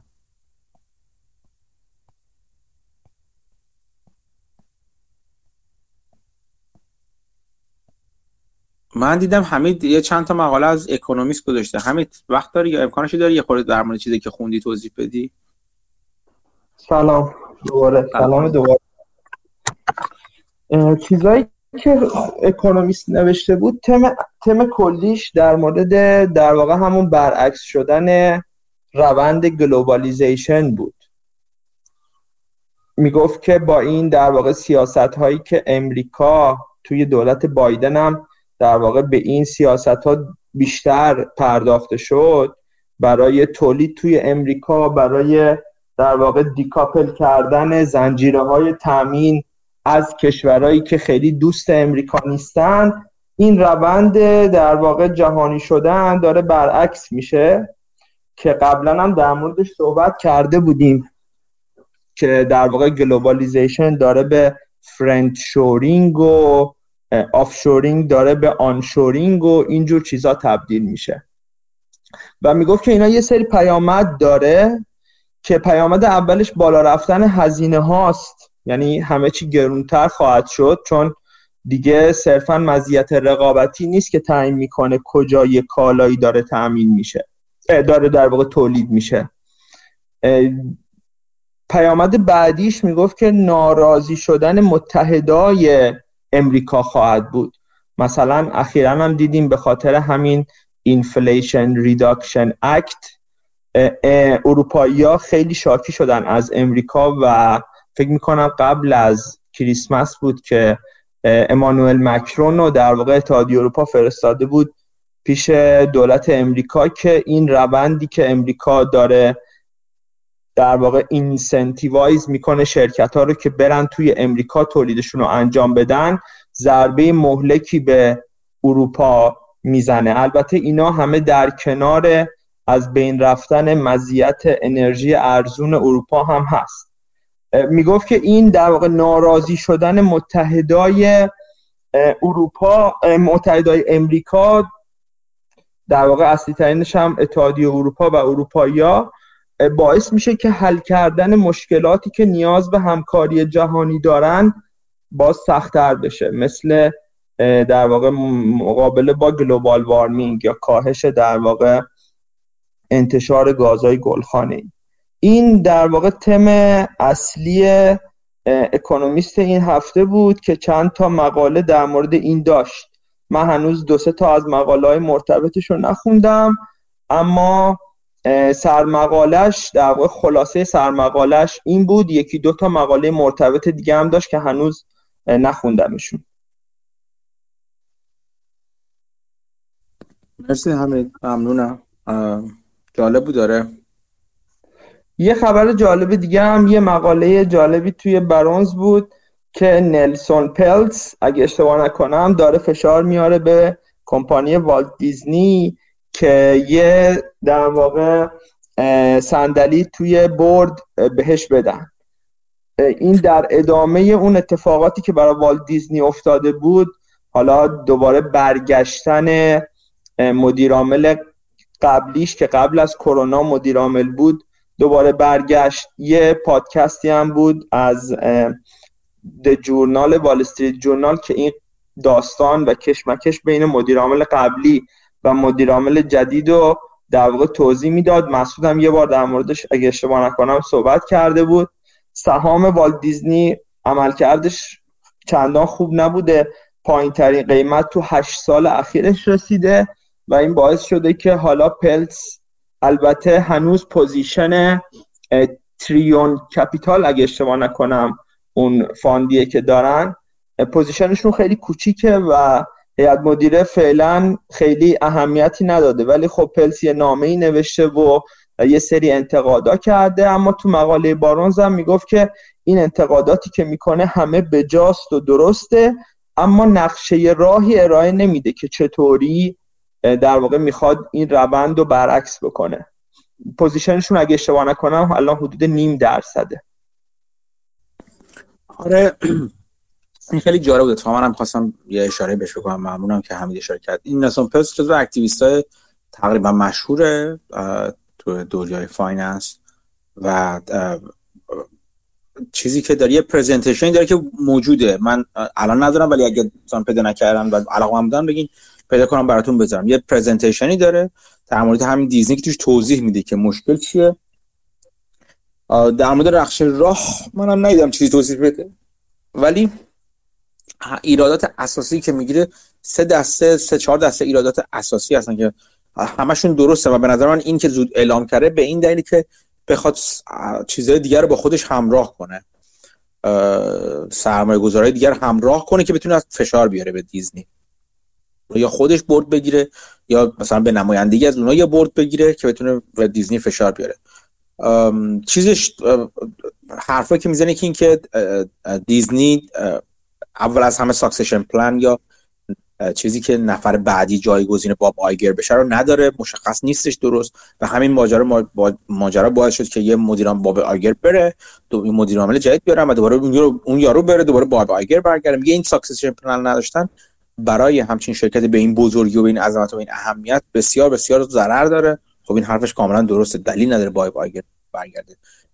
بعد یه, یه ایراد دیگه که می‌گیره در مورد دستمزد هاست که میگه دستمزد رو اگه نگاه کنید چه مدیر عامل قبلی چه به جد چه به بابا جزو بالاترین و بیش از بالاتر یعنی از نرم بازار بسیار بالاتر هست یعنی میگه دستمزد بسیار عجیب و غریبی دارن به مدیراش به مدیرانشون میدن. تو دیزنی که این حرف هم درسته باز به اولی تقریبا مربوط هستش. که جدا از اینکه succession plan ندارن management incentive اش هم بسیار غیر align با چیزاست غیر همراستا با مشوق در واقع فارسی حرف بزنیم. چه طرز صحبت کردیم؟ مشوق های مدیریت مشوق های مالی مدیریت ناهمراستا با منافع سرمایه گذارانه و خب این خیلی بده. یه ایراد دیگه که میگه میگه خریدهای بدی که انجام داده به قول معروف M&A و merger acquisition های بدی که با قیمت گرون انجام داده به فاکس اشاره می‌کنه که میگه هزینه زیادی داده براش و نمیارزیده اینقدر. یه ایراد دیگه که می‌گیره در مورد خود سیستم چیزشه سیستم direct to customer DTC بهش میگه. اینکه پخش چیزای آنلاینش رو یعنی از کارتون ها برنامه ها فیلم ها هر چیزی که داره رو به صورت مستقیم می‌خواد خودش با دیزنی پلاس راه بندازه. ازش ایراد می‌گیره. این به نظر من جای جر زیاد باز می‌ذاره و احتمالا خیلی مخالف این قسمتش هستن. که میگه که با اینکه رشد خوبی یعنی با اینکه رشد خوبی داشته با اینکه درآمدش رفته بالا مثلا اندازه نتفلیکس درآمد داره ولی خوب داره پول در میاره سوددهیش مشکل داره. کانال های لازم یعنی اون طرق لازم برای رسوندن این کانال های دست مشتری جالب نیستش. با با باندل های خوبی انجام نداده دیزنی پلاس برای اینکه بره با خدمات دیگه ای بره دست مشتری برسه. و میگه این خیلی اشکال داره. به نظرش می‌رسه که بخش چیزش بخش پارک ها که بسیار خوب پول در میاره بی خودی داره هزینه اون پولی که در میاره رو داره هزینه این می‌کنه که این این چیز رو این برنامه ها و این محصولات دیزنی رو به دست مشتری ها برسونه. اون هزینه بهتر بود. از نظر پلس میگه بهتر بود در مورد خود پارک ها هزینه بشه. چون نیاز به سرمایه گذاری مجدد کپکس بالا اینا دارن. پارک ها چیزای فرسوده دارن میشن بعضا بعضی از پارک ها. خیلی واضح شاید اشاره نمی‌کنه ولی این حرفی هست که پلس می‌زنه که به قول من پولی که داره در میاره از جای خوبی داره جای بدی خرج می‌کنه. این این ایراد این ایراد بزرگ رو ازشون می‌گیره. و بعد میگه که یه چیز دیگه در مورد ها میگه از IP که داره intellectual property یا اون حقوق معنوی که داره منظور این برند بزرگ دیزنی خیلی برند عظیمیه دیگه واقعا. چون کن نگاه کنید مارول رو خریده با اون همه چیز مختلف توش از این چیزای comic book و آیرن من و چی و چی چی و چی چی کلی یه لیست بلند از comic های مختلف رو داره کارتون ها و انیمیشن های مختلفی داره اون استار وارزی که داره یه سری یک اینتלקچوال پراپرتی یا شما بگید مثل پتنت میمونه. یه پتنت خیلی گنده ای داره. یک حقوق معنوی بسیار عظیمی داره دیزنی. اصلا اینش به شدت جذابه.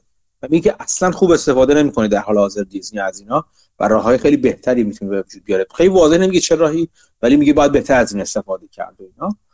و خلاص یک یه, همچین تزی رو میز گذاشته روی میز. به نظر منم دیزنی خیلی بهتر از این می‌تونه باشه. این نظر شخصی من که به عنوان یک ناظر بیرونی دارم نگاه می‌کنم و منم خیلی بیشتر دانش آموز هستم تو زمینه شرکتی مثل دیزنی. ولی یاد اون بیاد که دیزنی از سهام بسیار بسیار مورد علاقه یعنی شرکت ها و کسب و کارهای بسیار بسیار مورد علاقه وارن بافت هم بوده. مدت ها هی بوده و نبوده و بوده و نبوده. یعنی خود کسب و کار رو به شدت دوست داره بافت. جدا از اینکه از نظر مالی چه قیمتی داره و داره چجوری عمل می‌کنه. کسب و کار کسب و کار خیلی خوبی می‌تونه باشه.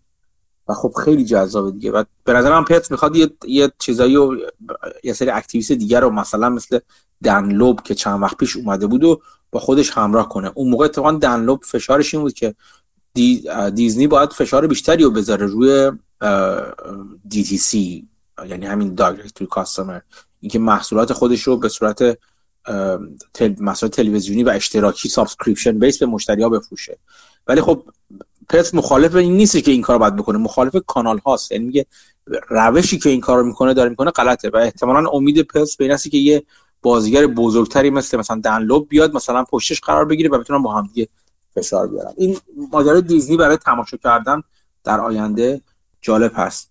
یه نکته دیگه هم که فقط خواستم به عنوان نهایی این قسمت بگم اینه که توی bear market ها و تو بازارهای متلاطم و بازارهایی که bull market نیستن همه چی بره بالا. خوش و خندون نیستن خلاصه.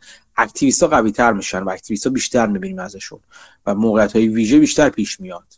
و اگه چشمتون رو باز کنید این روزها موقعیت هایی که activist ی وارد میشه و می‌خواد چیزی رو تغییر بده بیشتر دیده میشن. از اون طرفش اتفاقا توی چیز توی پادکست گلدمن ساکس به این اشاره می‌کرد که از اون شرکت ها برای دفاع از خودشون در برابر activist ا خیلی وقت مشاورهای چیز می‌گیرن. یعنی خدمات مشورتی از بانک های سرمایه گذاری مثل گلدمن ساکس میگن که چجوری position خودشون چه از نظر capital structure ساز ساختار سرمایه چه از طریق چه از در مورد اینکه لازم باشه spin-off ی انجام بدن بخشی از خودشون جدا کنن و غیر و غیره چه استراتژی در پیش بگیرن این خدمات مشت... مشورتی گرفتن از بانک های سرمایه گذاری هم بیشتر میشه. خلاصه این روزها باید زیاد ببینیم ما اکتیویست که وارد ماجرا میشن.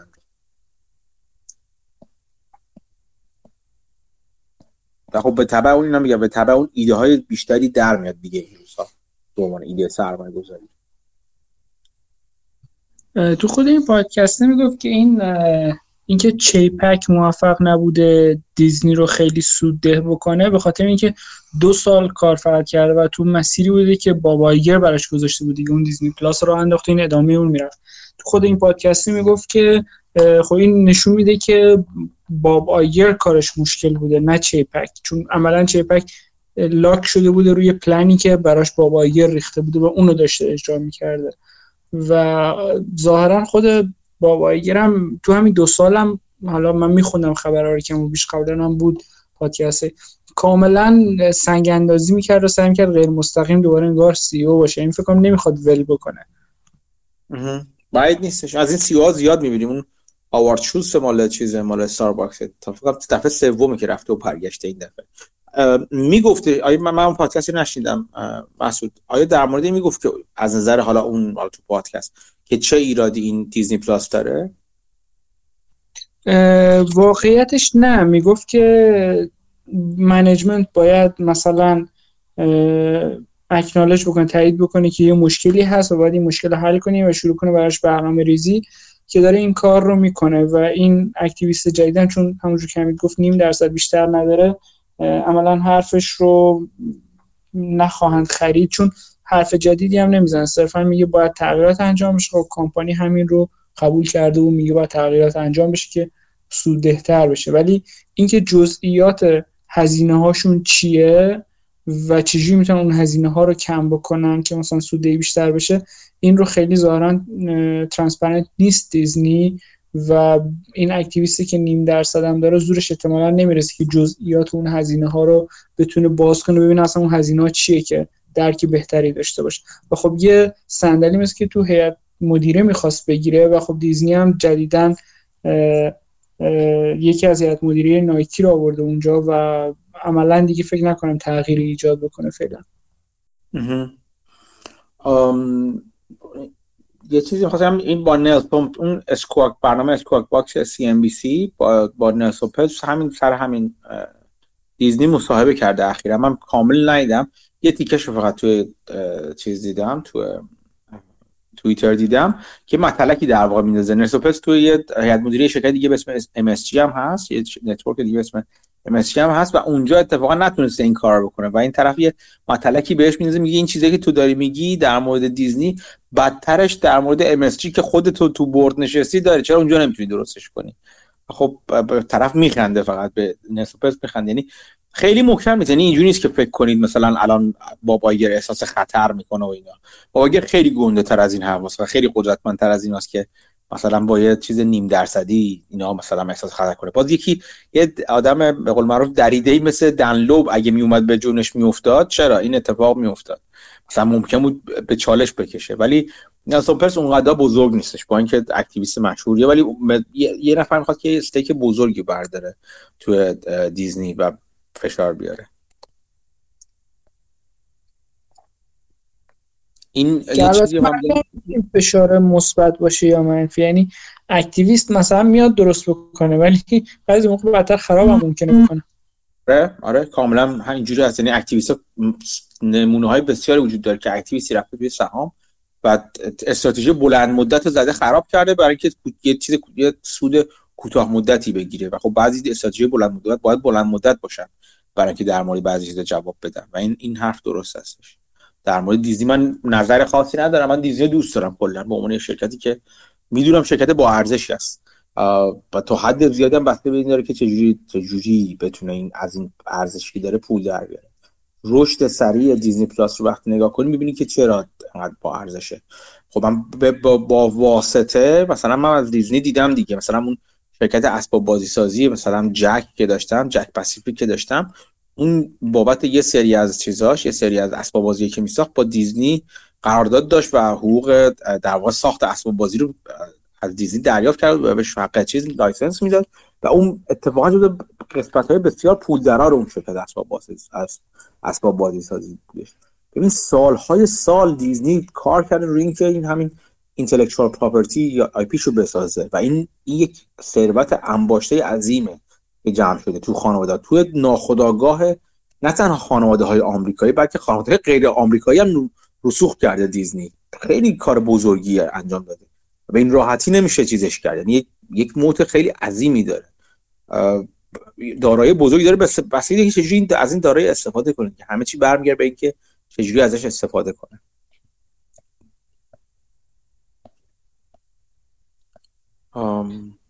مقاله از بیل میلر هم داشته بودین جالب بود که توش می‌گفت بازنشسته دارم میشم و دارم واگذار می‌کنم fund و اینها رو.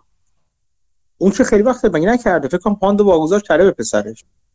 چرا چرا؟ من فکر کنم من این مقاله رو ولی تو گروه چند مدت پیش گذاشته بودین. حالا یادم نیست دقیقا که ولی من امروز تازه خوندمش. آه نه بازنشستش شده حالا شاید شاید روالش طولانیه تا ترانزیشن ولی یه پادکستی هم بودش ببینم با کی بود این پادکست خدا. یادم نمیاد الان با کی بودی شد ولی من بیلیونرز بود تو اون بود؟ شاید تو اون بود یا تو یکی دیگه. من من ویستادی بیلیونرز تی آی پی رو خیلی وقت درسایی گوش نمیدم. ولی با هم با میلر با اونجا مصاحبه کرده بود با ویلیام گرین بود. آها آره آفرین آفرین آفرین. با ویلیام گرین بود. آفرین. دقیقاً به این دلیل من یادم نمیاد. آره با ویلیام گرین که که اونجا میگفتش که من واگذار کردم و اینا یا دارم می‌کنم. ولی خب آره داره بخور می‌کنه و پول خودش رو می‌خواد سرمایه گذاری کنه و صندوق اون میلر چیزیه میلر ولیو و اینا با اون دیگه ربطی نداره. پول خودش رو سرمایه گذاری می‌کنه خوشم گفت دیگه تو بیت کوین و آمازون و دیگه سیلور گیت و اینا داره سرمایه گذاری بیشتری داره انجام میده. آره اون اون مصاحبه من گوش داده بودم ولی خب تو این مقاله هم جالب بود. یه چند تا کمپانی دیگه هم مثال می‌زد که حالا شما نوشته بودین ایده های جالبی توش از چند تا کمپانی کوچیک‌تر مثال می‌زد. مثلا 12 بیلیون 4 بیلیون حتی یه 300 خورده میلیونی بود مارکت کپش که اونها رو هم مثال می‌زد که اینا می‌گفت جالب می‌تونه باشه. و من حالا یه لحظه نگاهشون کردم مالتیپلای جالبی داشتم ولی خب همین خیلی بررسیشون نکردم. ولی خب برای این سال بود که اگه یکی مثل بیل میلر رو یکی مثل مثلا دیوید آینهورن میان کمپانی چند صد میلیونی می‌خرن واقعا رقابت سخت تو این هیت مارکت کپ هم. یعنی ما باید بریم حتی مثلا مارکت کپ های کوچکتر از این مثلا تا بتونیم واقعا یه جایی باشه که رقیب درست حسابی نباشه مثل بیل میلر یا مثل آینهورن آره آره. اینکه آره ولی باید, یه چیزی هم نگاه کنیم. و ببینید که چقدر سر چقدر خریده از اونها این چی میگم؟ خیلی وقت خود اینا تمام اینا رو شخصا چیزی نمی‌کنه ایده که براشون میارن و طرف یه به قول معروف یه چیز کوچیک می‌خره برای اینکه دنبال کنه اون سهم رو. مثلا تو چیز تو صندوق دیوید آینهورن همه رو خودش ایده های خودش نیستش که. ایده یه analyst یعنی تو هج اگه برید همین رفیق من تو که hedge fund hedge manager قبلا برای hedge fund بزرگتر کار می‌کرد خودش همینجوری بود. مثلا ما ایده میبردیم مثلا به طرف ما هفتگی مثلا چیز داشتیم جلسه همین morning idea رو می‌گفت داشتیم. ایده رو می‌گفتیم یه pitch 5 دقیقه دو دقیقه بعد اگه بیشتر بودش مثلا بیشتر بیشتر همینجور مثلا اگه بسته بگید چقدر جذاب باشه یا چقدر می‌تونستیم case ش رو خوب به قول معروف ارائه بدیم مثلا اون چیز مدیر اصلی hedge fund یا اون CIO hedge fund می‌گفت خب سوال می‌کرد یا بیشتر می‌گفت اینا. گفت وقتی مثلا خیلی جذاب بودید و همه چی قبول شد مثلا می‌گفت یه سهم کوچیک رو می‌خرید. مثلا می‌گفت 10 تا analyst داشت hedge fund بزرگی که کار می‌کرد. ایده های مختلفی میاد که مثلا ممکن بود تمشون مثلا چم یه درصد نیم درصد یه درصد اینا هم مثلا بسته به حالا چیزی که داشتن. حالا اون mandate ی سرمایه گذاری کنن. و بیشتر tracking بود برای اینکه بیشتر ببینن که این خود اون analyst بعد اون analyst میشه در واقع مسئول اون اون position تو fund و اون باید دنبال کنه گزارش بده پی بره جلو. اگه یه چیز بشه مثلا قبول نشه دیگه از analyst نمی‌پرسن خب فلان چیزی شد. در این چیزی که ازش به عنوان چیز هفتگی روزانه ازش می‌پرسن. فلان شرکت چه خبر؟ و انتظار دارن همه چی راجع به اون شرکت بدون اون analyst دیگه. کامل. هر خبری میاد و بیرونو بخونه هر چیزی که ازش میاد خبردار داره باشه باشه اینا. اون position اینجوری بعد ببینید که چه جور position ی هستش. به نظر من جا هست. خیلی وقتا اون analyst ها اتفاقا برای اینکه خودشون نشون بدن میرن جاهایی که بقیه اونا هم میرن مثل ما. میرن جایی که بقیه هستن. بقیه نیستن میگردن. چون اونا هم مثل همون چیزی که می‌بینن که ما داریم می‌بینیم دیگه. و اونا ممکنه ایده خوبی در بیاد. اونی که یه position ی که بسیار بزرگه و دنبال می‌کنه آره اونجا سخت. مثلا یه چیز یه کسی مثلا یه position 10 درصدی یه fund بزرگ احتمالا اگه چند تا fund دنبالش کنن توش position داشته باشن میشه گفتش اون عملا خیلی چیزی نیستش. خیلی ممکنه برگ برنده‌ش نبشیم به علاوه که یادمون نره که به قول معروف mandate fund ها هدف fund های مختلف و الزاماتی که دارن hedge fund اینا با ما فرق داره. اون ممکن نتونه نگه داره سهامش رو. ممکنه لورج خریده باشه اصلا. یا ممکنه مثلا چه مجبور بشه برای liquidity درا یا اینکه ملت پولشون می‌خوان hedge fund بکشن بیرون یه سهمی رو بفروشه بیاد بیرون ازش. شما مجبور نیستین. شما می‌تونید نگه دارین. چند سال نگه دارین. الزاماتی که هج داره شما ندارید. و از این نظر این برگ برنده شماست دیگه. صحبت از منده چند روز پیش که از بچه ها می‌خواست بهش توصیه کردم index آمریکا بخره تو broker ی که من دارم. گفت خب این کدوم شو بخرم. رفتم مثلا لیست fund ایی که مثلا روی US بود و نگاه می‌کردم. فرض کنین 7 8 تا fund بود که از بانک های مختلف توی سوئد بود که چند تا مال خود اون broker بود.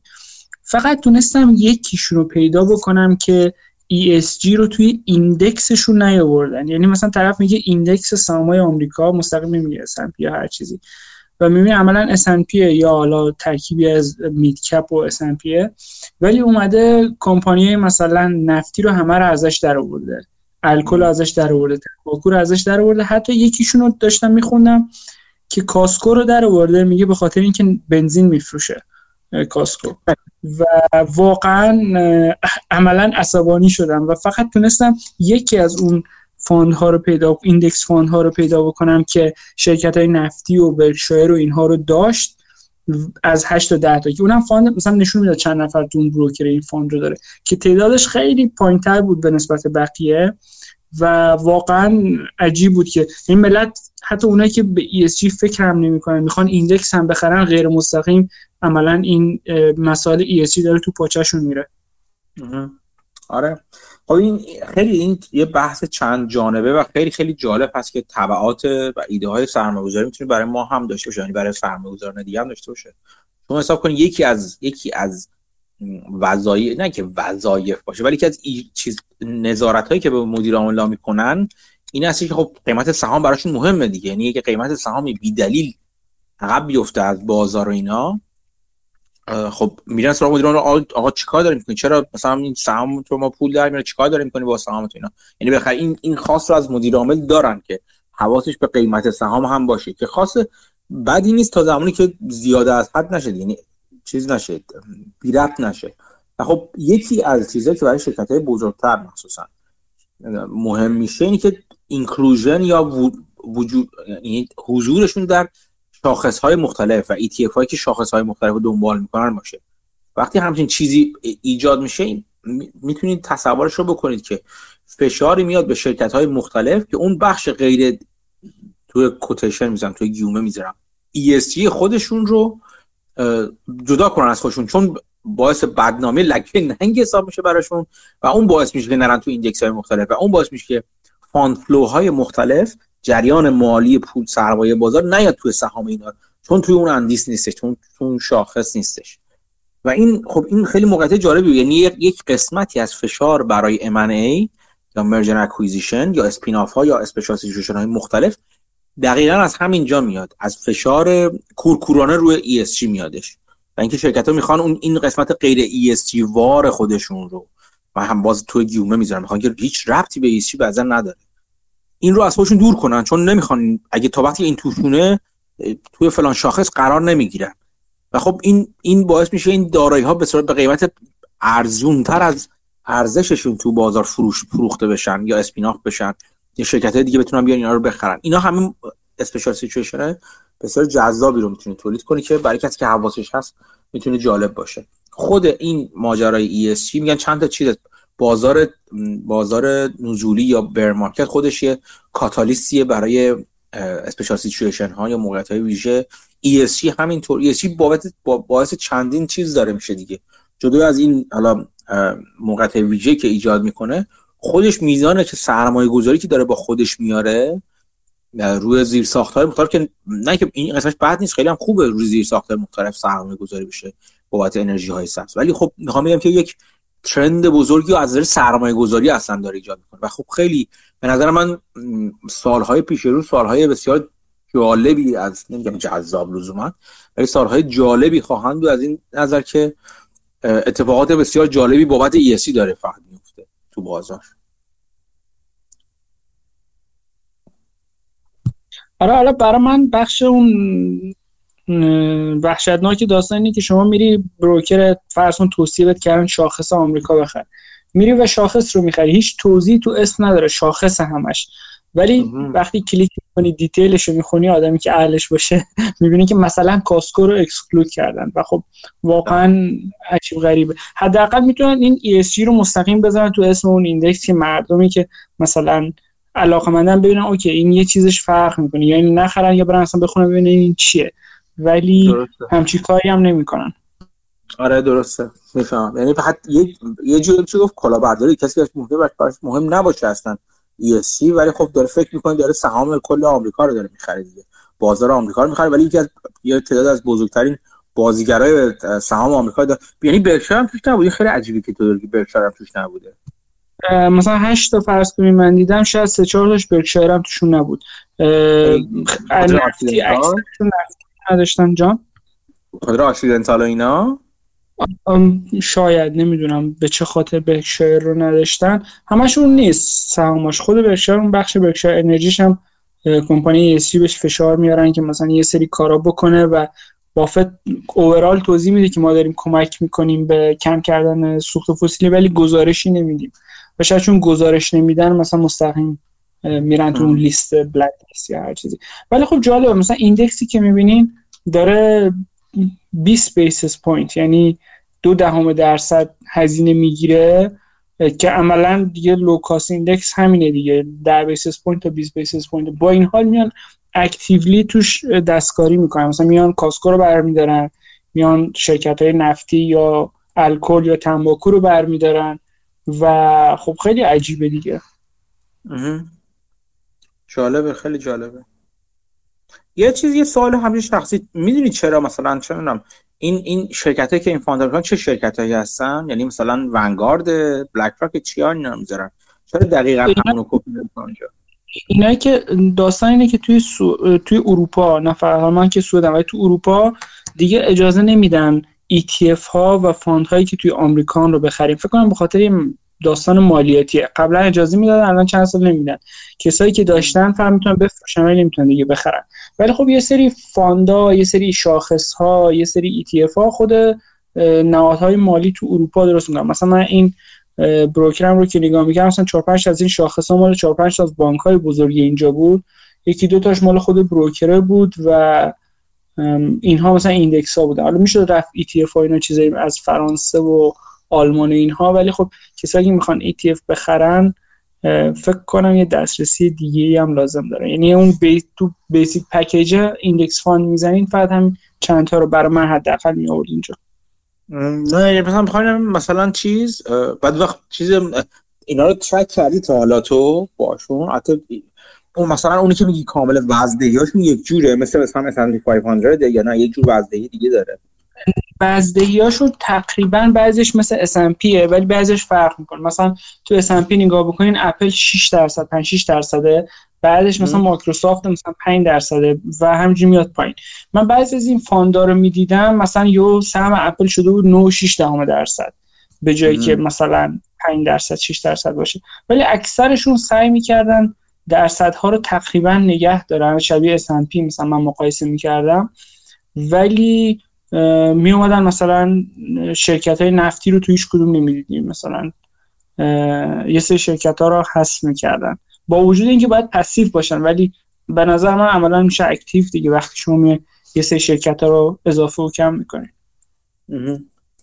جالبه. بعد وقت مثلا این صندوق های بزرگ این و مثلا بلک راک و ونگارد یا فیدلیتینا اونجا اصلا هیچ چیزی ندارن. یعنی پس یعنی ETF نمی‌تونن بذارن تو اروپا بفروشن. به کاستمری که خورده فکر نکنم. شاید مثلا غیر مستقیم بشه. مثلا من از یه ایندکسی یه بانکی رو می‌خرم اینجا. اون بانک مثلا از ونگارد خرید. یعنی غیر مستقیم میشه ونگارد مثلا. ولی مستقیم حداقل می‌دونم نیست و وقتی های زیرش هم می‌بینیم باید چیزایی از ونگارد یا بلک راک باشه که ESG رو توش داره. چون نمی‌تونن مثلا بیان ونگارد رو بخرن بعد اینو حذف کنن مگه اینکه بیان معادلش رو شورت بکنن مثلا. آره جالبه. جالبه. این چیزایی که گذاشتم من باز اشاره کردم بهشون در مورد emerging market اینا رو دیدین توی گروه گذاشتم. ما این مال گزارش اخیر JP Morgan بودش. هم 9 ژانویه اگه من یه PDF می‌ذارم تو گروه.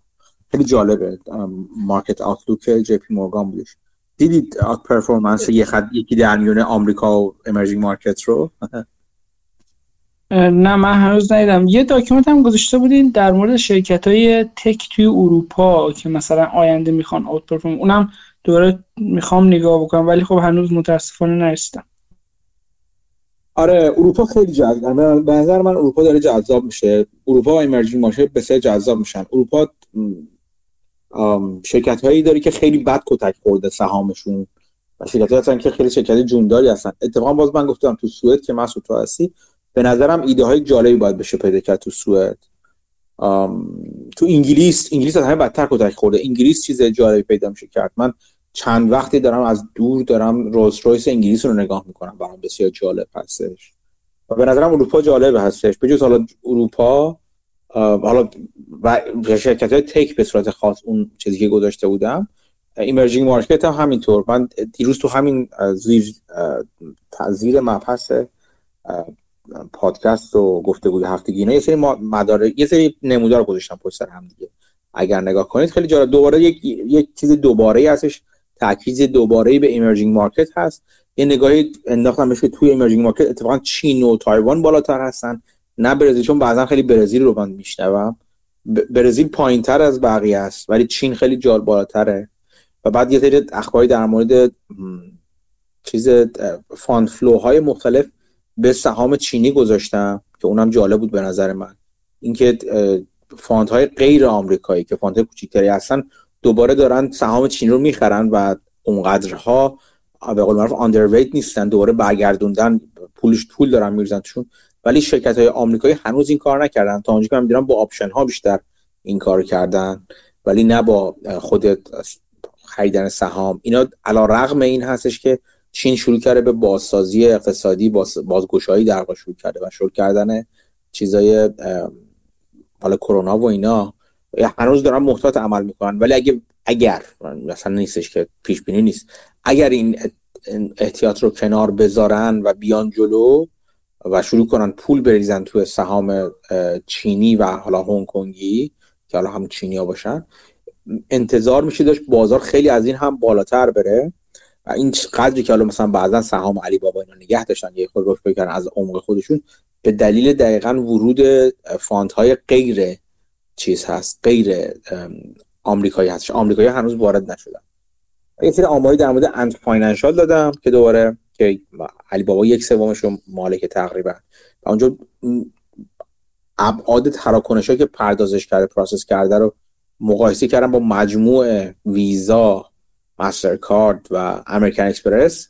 می‌بینی که چقدر چیز بزرگی یعنی وقت تو 2020 تقریبا 17 تریلیون دلار تراکنش داشته Ant Financial در مقابلش Mastercard و ویزا و American Express همه با همدیگه توی 2020 14 خورده تریلیون دلار تراکنش داشتن این عظمت همچین دلار هم هست همشون.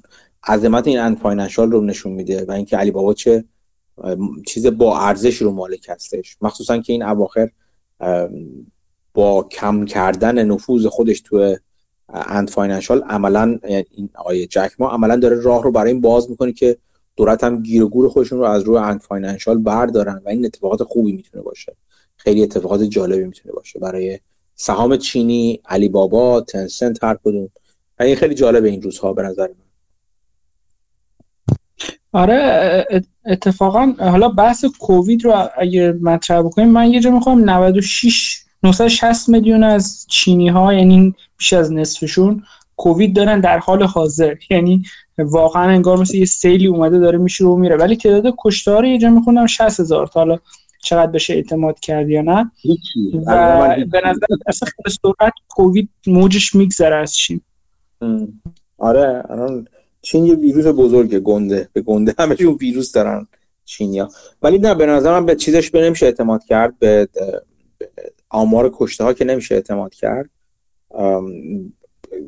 کشندگی سوریه های جدید کمتر هست اینطور که داره گزارش میشه نسبت به سوریه های قدیم تر BA1 و BA2 BQ1 اینا مثل یه چیزشون کشندگیشون کمتر هستش ولی واگیریشون بیشتر هستش. ولی باید دید دیگه یعنی یه جاهایی احتمالا مجبور به اعمال محدودیت های موقت و محدودیت های لوکال و منطقه‌ای می‌تونن بشن به خاطر اینکه چیز جواب بدن. چی میگم بهش؟ اون مرگ اون اون منطقه رو تعداد واگی کیس ها و موارد بحرانی اون منطقه رو جواب بدن. ولی اون یه ویدیو من خیلی وقت پیش براتون گذاشتم اگه یادتون باشه در مورد اون مرد سوزخانه های چینی که چقدر در واقع کسب و کارشون رونق داره و شلوغ و سرشون. آمار رو به آمار کشته چین رو به هیچ عنوان نمیشه اعتماد کرد آره ولی الان یه حال سهام هاش رو به بالا مثلا آخرین بار که من حرف زدم علی بابا حدود 100 بود. الان مثلا حدود 120 فکر کنم بالای 110 بود قیمت سهامش. حالا این یه مثاله ولی سهام های دیگه هم مثلا کمپانی کوچیک‌ترش من داشتم دنبال می‌کردم. مومنتومش رو به بالاست و این مومنتوم داره ادامه پیدا می‌کنه. ولی خب ادامه چی بشه؟ باز حدس دیگه. آره من چیز سیگنال bullish رو از تمام بانک ها دیدم در مورد چین تمام بانک ها این سه بانک رو دیدم. JP Morgan رو دیدم Goldman Sachs رو دیدم حتی Morgan Stanley که گفته بود یه موقعی گفته بود uninvestable هم اونم دیدم که همشون تاکید کردن که در مورد چین سیگنال bullish دادن ولی هنوز خودشون وارد نشدن. اینم نکته جالبیه که سیگنال رو دادن ولی خودشون وارد نشدن به سهام چینی هنوز اونقدر. تا جایی هم که من باز طبق اون مقاله Financial Times که چند وقت پیش گذاشتم به میزان زیادی با option ها وارد شدن. خب این option ها در واقع چیزشونه دیگه این position های اهرم شده شونه دیگه. برای دسترسی داشتن به این trend سهام چینی. کی به بانک ها option میفروشه؟ چون اگه بخوان حجم زیاد معمولا خود بانک ها میشن market maker دیگه بعضیشون البته. چه market maker بزرگی که بتونه نیاز option بانک های بزرگ آمریکا رو همه در یک راستا در راستای مثلا upside تامین می‌کنه. broker ها broker ها دیگه broker های زیادی. حتی ممکنه خودشون خودشون. ببین اینجوری است که خود بانک ها چند تا fund توی خودشون دارن. یعنی مثلا چند تا hedge fund توی خودشون دارن چند تا fund توی خودشون دارن. اینا یه broker هم دارن که با اینا ممکن خدمات بده. توی چیز بود دیگه تو اون Big Short بودش که یه اینا داشتن تو تو فکر می‌کنم. Morgan Stanley اون چیز اینا اسمش الان فراموش کردم. اون اسم طرف رو فراموش کردم. اینا داشتن شرط بندی می‌کنن برخلاف بازار مسکن و کسی که بهشون داشتون چیزا credit default swap رو میفروخت یکی بود تو خود اون بانک خودشون. این هر دو زیر مجموعه اون بانک بودن. ممکنه توی خودشون باشن اون broker ها ولی خب broker های بیرونی هم هستن. بله ولی من حس می‌کنم اگه واقعا میزان option زیاد باشه اینو عددی نگاه نکردم. خود اون market maker ها که میان delta hedging می‌کنن یا کارهای دیگه می‌کنن باید قیمت سهام رو خیلی هول بدن رو به بالا. به میزان اهرم اهرم که دارن میرن کوچیکشون اونقدر هول میدن بالا. برای یعنی مثلا اگه option ها خیلی out of money باشه و تعدادش خیلی زیاد نباشه این نیاز به delta hedging هم پایینه دیگه. دقیقا دقیقا.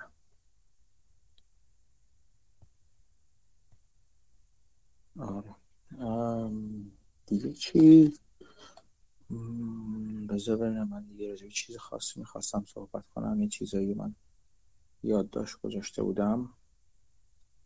یک لحظه اگر به من اجازه بدید. دوستان این فاصله من به مسعود بگو بگو بگو. من به مسعود بگم که فکر کنم مشکل از بروکرش و دسترسی های بروکرش باشه چون من به راحتی همه ETF های Vanguard و اینا رو می‌تونم بخرم. من فکر کنم شدنیه با broker های دیگه ای broker های international. ولی داستان اینه که حالا شاید این مخصوص سوئده. اینها قبلا توضیح دادم. یه چیزی دارم اسم investment saving account که عملا شبیه account های tax free میشه. tax داره ها ولی عملا شبیه به tax free میشه. و شاید این محدودیت داستان مالیاتی اینه نمی‌دونم. ولی خب خیلی advantage بزرگی شما دیگه capital gain tax نمیدین ولی یه درصد کمی از total asset تون رو به عنوان tax میدین هر سال مستقل از اینکه capital gain داشتین یا نداشتین. چون درصدش خیلی پایینه عملا مثل account ایی که tax نمی‌گیرن و شاید این محدودیت ها به خاطر اونه.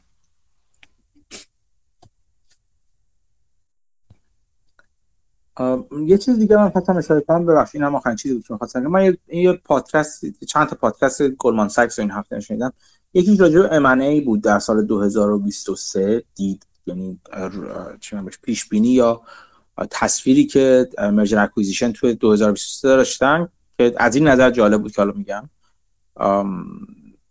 که گفته بود که 2022 خب به شدت نسبت به 2021 کمتر شده بود. هرچند 2022 در به صورت اوریج در مقایسه با سالهای گذشته خوب بود. کمتر شدنش هم خب به خاطر اینکه بالا رفتن نرخ بهره بود. و اینکه مخصوصا private equity ها نمی‌تونستن اونجوری مثل قبل leverage buyout کنن چون نرخ بهره که میره بالاتر دسترسی به پول ارزون کمتر میشه. خب اینا نمی‌تونن به اون راحتی leverage buyout رو انجام بدن یا اونقدر جذاب براشون نیست. ولی چیزی که بهش اشاره می‌کرد این بودش که سال 2023 به نظرشون می‌رسه که سال بهتری خواهد بود. بیشتر از این بابت که به نظر از پیش بینی این حالا Goldman Sachs و اینو من تو یکی دو تا JP Morgan هم دیدم از این نظر منطقشون این بود منطقه گذاشون یعنی من اینا رو همه میگم به عنوان شما حکم کلی کل حکم چه میگم بهش غیبگویی بر در نظر نگیرید. منطق رو بشنوید یا منطق رو برید بخونید و ببینید آیا به نظر شما منطقی میاد این حرف یا نه این این در واقع روی کرد. اینا می‌گفتن که همین که نرخ بهره افزایشش متوقف بشه هرچند همشون برای این عقیده بودن که ممکنه تا یک زمانی نرخ بهره بالا بمونه ولی هم که متوقف بشه باز شرکت ها یعنی پرایوت اکویتی ها هم حتی می‌تونن به دلیل ثبات نرخ بهره که وجود داره با توجه به اون کاست کپیتال اون زمانشون بگردن دنبال ایده هایی که با اون cost capital کار کنه و همچنان فعالیت ای رو ادامه بدن. این حرفش بود در مورد private equity ها ولی میگفتش که حالا به جز اینها خود همین افزایش نرخ بهره یا بازار رو به پایین خودش باعث یه سری فشار هایی میشه که همونطور که حالا چند دقیقه پیش گفتم شرکت ها در مقابل activist ها قرار بگیرن و اون activist ها شرکت ها رو مجبور به تغییرات استراتژیک کنن. چه توی به قول معروف چیزشون چه توی ساختار سرمایهشون و اینکه مثلا بگن که حالا مثلا چه چه تو ساختار خودشون مثلا بگن فلان بخش رو از خود که مثلا خوب کار نمی‌کنن جدا کن. این بازار مثلا فلان چیز رو نمی‌بینه بهش ارزش بالایی نمیده. اگه مثلا دو تا دو تا کسب و کار مختلف داری توی خودت که در واقع کسب و کار کلی تبدیل بشه به دو تا کسب و کار که هر کدوم multiple های بهتری بگیرن تو بازار شرکت ها رو مجبور بکنن به این کار. یعنی مجبور کنن برن سراغ spin ها یا merger acquisition های مختلف. یا اینکه همین ارزون بودن شرکت ها تو بازار مخصوصا تو بازار اروپا باز تاکید بر همین بود. شرکت های بزرگ tech آم... tech اروپا آمریکایی و اینا مثلا می‌گفت اینا شرکتی که پول نقد دارن و مشکل financing ندارن و اصلا financing یا تأمین مالی خریدهای خودشون رو لازم نیست با تو بازار بدهی انجام بدن. یا حتی اگه قرار بشه تو بازار بدهی انجام بدن. چون جزو شرکت investment grade هستن با درجه اعتبار بالا هستن همچنان به پول ارزون دسترسی دارن به نسبت شرکت های کوچیک یا private equity ها اونا همچنان می‌تونن بیان سراغ شرکت های اروپایی و می‌گفت شرکت های اروپایی و emerging market ها الان ارزون هستن و می‌تونن هدف های خوبی باشن برای شرکت های بزرگتر. یعنی می‌گفت اینجوری این این یک روند اینجوری ممکنه راه بیفته. بنابراین میشه من برای خودم فکرم اگر این استدلال درست باشه میشه اهداف merger acquisition رو توی اروپا و emerging market در بازارهای نوظهور پیدا کرد. یک ماجرای دیگه که داشت میگفتش همین ماجرای ESG بود که گفتم فشار روی ESG شرکت ها رو مجبور خواهد کرد به تغییرات تغییرات بنیادی توی خودشون. یه ماجرای دیگه که میگفتش این که حالا شرکت ها ممکنه این به merger acquisition ربطی نداره ولی باز هم تحت فشارهای فعلی روی بیارن به بازخرید سهامشون چون مثلا قیمت های سهامشون رفته پایین تر و اون cost of capital ی که دارن مثلا اونور بیشتر جواب میده. یعنی بازدهی return investment شون روی بازخرید سهامشون بیشتر است. این موضوعات جالبی است. من توصیه می‌کنم اگر می‌ذارم اون اپیزود مربوط به merger acquisition به نظرم توش ایده های جالبی می‌تونید در بیاد. اگر با استدلال های این صحبت هایی که داره میشه موافق باشید که ممکنه باشون موافق نباشید. با دید نقادانه حتما نگاه کنید. ولی خب به نظرم به نظر من می‌رسه که در ماه‌ها و حتی یکی دو سال آینده special situation ها بسیار بسیار ایده آفرین خواهند بود و منم خیلی فعال توشون در حال گشتن و جستجو هستم.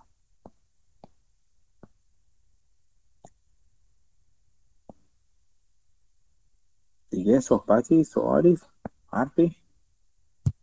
من یه سوال در مورد Seeking Alpha داشتم. شما کسی می‌شناسین try کرده باشه کسب درآمد از Seeking Alpha رو؟ نوشته مقالاتی که ملت چاپ می‌کنن رو تا سقف 500 یا 600 دلار میده ولی خب اون base ش بین 30 تا 60 دلار میده. بسته به اینکه چقدر اخیرا چند تا مقاله روش اومده باشه بعد از اون بر اساس ویو که میده. فکر کنم اوریج می‌گفت 150 که اوریج بد نیست ولی فکر کنم یکم گول زننده است. چون اونایی که مثلا 500 600 دلار می‌گیرن اوریج می‌کشن بالا ولی مثلا شاید اکثریت زیر 100 دلار باشه که مثلا آدم ببینه شاید نصرفه. ولی خب چجوری شما شنیده ها تجربه دارین از من نه من نه من تا حالا write-up ی ننوشتم Seeking Alpha خودم. یعنی بابت هر مقاله 150 دلار مثلا بده. on average بابت هر مقاله داره 150 دلار میده. ولی این معنیش نیست که هر مقاله 150 دلار می‌گیره. مینیمومش 36 دلار فکر کنم. یعنی اون پول اولیه است. مثلا بعضی مقالات که بعضی سهاما که به تازگی روشون مقاله نبوده مثلا 70 روز اخیر تا سقف 60 دلار از خورده دلار میره اون بالا اون پول اولیه‌اش. بعد از اون هر ده هزار نفر هر هزار نفری که نگاه می‌کنن مقاله رو ده دلار میده. همچی چیزی. یعنی بر اساس ویو و تا سقف 500 یا 600 دلار هم این میره بالا. همچی چیزی. نه ندیدم. من من تا کسی ندیدم. یعنی با کسی که پول در بیاره از Seeking Alpha صحبت نکردم و اطلاعاتی ندارم راجبش بخوای بخوای شروع کنی نوشتن؟ من حالا پولش یه چیزه ولی چیز جالبتر دیگه ای داره. یکیش اینه که خب premium ش رو مجانی می‌گیرین. اگه مقاله بنویسین براش. ننوشتم چقدر. یعنی فکر کنم شاید در سال یکی دو تا مقاله بنویسین اون premium رو می‌گیرین که اون premium فکر کنم باشه یه دلار فکر کنم. آره یعنی اون خودش بد نیست. آدم یه چند سال وقت می‌ذاره یه, یه مقاله می‌نویسه اون premium رو می‌گیره. اون شاید جذاب باشه. ولی اینکه بیشتر بنویسیم شاید برای feedback گرفتن خوب باشه. من چون دیدم مثلا مقالات می‌بینم مثلا طرف یه مقاله می‌نویسه مثلا راجع Jackson Financials که من چند بار اینجا حرف زدم. یکی اخیرا یه مقاله نوشته تو ظرف یه هفته یا یکم بیشتر سی و خورده کامنت گرفته که حالا بعضیش تشکر و ایناست ولی یه چهار پنج تا کامنتش هم detail ای مطرح می‌کنه. یعنی آدم feedback هم می‌گیره. اینجوری ممکنه آره. سرمایه گذاری بهتر بشه. همین که ممکنه یکم هم کمک کنه به اینکه این سهام بیشتر دیده بشه و بقیه بیان بخرن و اون under از بین بره و زودتر مثلا قیمت سهام بره بالا. در مورد اینکه feedback بگیره کاملا موافق هستم. فیدبک می‌گیره بعدم فیدبک های بیرحمانه هم بعضا می‌گیره. یعنی تپیل رو تن خودتون بمانی که طرف به از بالا تا پایین فیلنگو بگیره روی چیزتون. یعنی تو من دیدم مقاله اینجوری. اگه عمیق باشه چیزتون خیلی خوب هستش. یه چند نفری هستن که نمی نویسن توی سیکینگ آلفا و فقط کامنت می‌ذارن به آدمای قویت به شدت آدمای قوی ولی فقط کامنت می‌ذارن. و کامنت های خیلی خورد کننده هم می‌ذارن چون تو خودشون تو اون سهام اون سهامو بررسی کردن و دارن یا ندارن. یه چند نفری من میشستم یعنی چهار پنج نفری میشستم که خیلی رو از ماس بیرون کشن و قوی هستن. ممکن اگر اگر از اون جور آدما به طورتون بخورن می‌تونه خیلی خوب باشه. آره ممکنه ممکنه اینجوری باشه. جدا از این تمرین خوبی هستم. خوبی هم هست برای اینکه من قبلش چیز میشه ایوالویت میشه یا ارزیابی میشه قبل از اینکه بذارن تو سیکینگ یا هر چی بنویسی صاف می‌ذارن تو Seeking نه هر چی بنویسی رو نمی‌ذارن. یه editor ی داره که ممکنه چند بار هی بگه مثلا این قسمت رو مثلا من یه چند تا کامنت و ویدیو می‌دیدم. مثلا طرف می‌گفت editor به من گفت خب این سهام تو که نوشتی با سهام های مشابه مثلا مقایسه نکردی. یا مثلا راجع به management incentive حرف نزدی یا راجع به کاتالیست حرف نزدی. یعنی عملا یه سری section ها که missing ه بهش میگه یا یه سری feedback میده. feedback ها معمولا سریع میدن و چندین بار feedback نسبتا خوبی هم هست. بعد اجازه میدن اون مقاله publish بشه. خیلی عجیبه چون تو خودت من تو خود نویسنده های Seeking Alpha باشون در مورد این چیزا حرف نزدم. ولی می‌دونم که توشون مثلا بعضا به چیز به روند همین ایوالویشن اول ارزیابی و خیلی ایراد می‌گیرن. بعضا میگن که یه چیزایی رو می‌ذارن یه مقاله خودم هم دیدم یه مقاله میاد که اصلا مزخرف یعنی یه تحلیل technical. تو Seeking Alpha کسی یه تحلیل technical بذاره صرف که این میره بالا چون خوشگل شده اینجوری نمودارش این شکل فیل و اون شکل دسته قابلمه‌س اینا واقعا به نظر من خنده داره و می‌بینم که این مقاله اینجوری نه خیلی ولی خب بعدا از زیر دستشون در میره. اومده بیرون. از طرف من مقاله دیگر دیدم که بعضا Seeking Alpha جهت داره اینجوری بگم. بعضی وقتا نه همیشه اصلا اینجوری نیست که این حرف کلی باشه. من دیدم که سیکینگ آلفا نسبت به بعضی سهام جهت دار هستش. می‌خواد بعضی سهام بیشتر روشون نوشته بشه و اصلا بعضا سفارشی از بعضی یا می‌خواد که راجع به سهام بنویسن. این رو هم هست. ولی تمرین خوبی می‌تونه باشه به نظر من. خیلی خیلی می‌تونه تمرین جالبی باشه. آره تجربه جالبی. حالا من شاید در آینده یه چند بار تست بکنم ببینم اصلا چی جوریه و اینکه مثلا پول membership شو بدم و از خدماتش استفاده بکنم شاید بد نباشه. من من عضو Seeking Alpha هستم. من, من ازش خیلی استفاده می‌کنم. خیلی کار من رو راحت می‌کنه. نه اینکه لزوما لازم داشته باشم حتما استفاده کنم. اینکه یک جا در یک جا جمع شده همه فایل presentation ها نمی‌دونم می‌دونم بهشون conference call ها متن conference call ها بعضا مدارک SEC مربوطه. اشکال هم داره ها اینجوری میگم مثلا بعضی وقت یه سری فایل SEC نیستش اونجا نمی‌دونم چرا نیستش. یا بعضی وقتا ticker اشتباه می‌زنه کامنت می‌زنه مثلا یه جز ticker اشتباه تو اخبارش می‌ذاره. از این سوتی هم داره بعضی وقتا.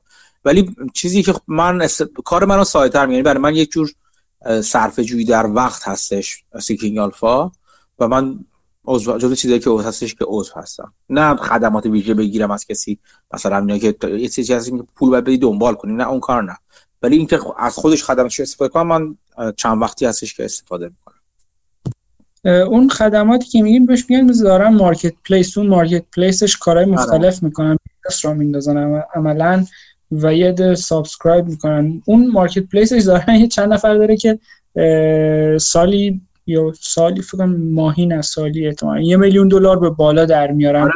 از آره. marketplace حتی کیان مثلا چیزایی که معروفن اونجا مثلا طرف dividend investor و اینا هستش یعنی یعنی نمی‌دونم چرا ولی خب خیلی از خیلی از افرادی که ظاهرا اینطور به نظر میاد با چیزی که من شنیدم که تعداد زیادی از افراد بازنشسته اینا میان تو Seeking Alpha از اون marketplace ایده برای مثلا dividend investing و اینا می‌گیرن ظاهرا. اون dividend investor هستن که خیلی چیز می‌کنن. یعنی کسی که ایده های dividend ی میدن بیرون ظاهرا خیلی طرفدار دارن. یه سری هستن که خیلی گرون هستن. خیلی گرون به نظر من که اونام هستن دیگه. مثلا تو اسپیشال سیچویشن اینا. من عضوشون نیستم هیچ کدومشون رو که بخوام ببینم که فلان چیز چه کار می‌کنه. آره من صرفا برام جالب بود. مثلا فرض کنید در مورد مالیگو بوت که حرف زدیم خب آره. شما یه لحظه مثلا تیکرش می‌زنید می‌بینید یه نفر مقاله نوشته مستقیم قضیه دادگاه و اونو میگه. یعنی اون نقاط مهمش رو ممکنه روش حرف زده باشن تو مقالات و شما به جایی که مثلا چند ساعت بگردین پیدا بکنید ممکن تو یه دقیقه به چشمتون بخوره و ببینید که او پس این نکته مهمیه. حالا بعدا که می‌خونین بهش توجه کنین یا اینکه اصلا ممکنه نظرتون عوض بکنه و وقتتون رو صرفه جویی بکنه.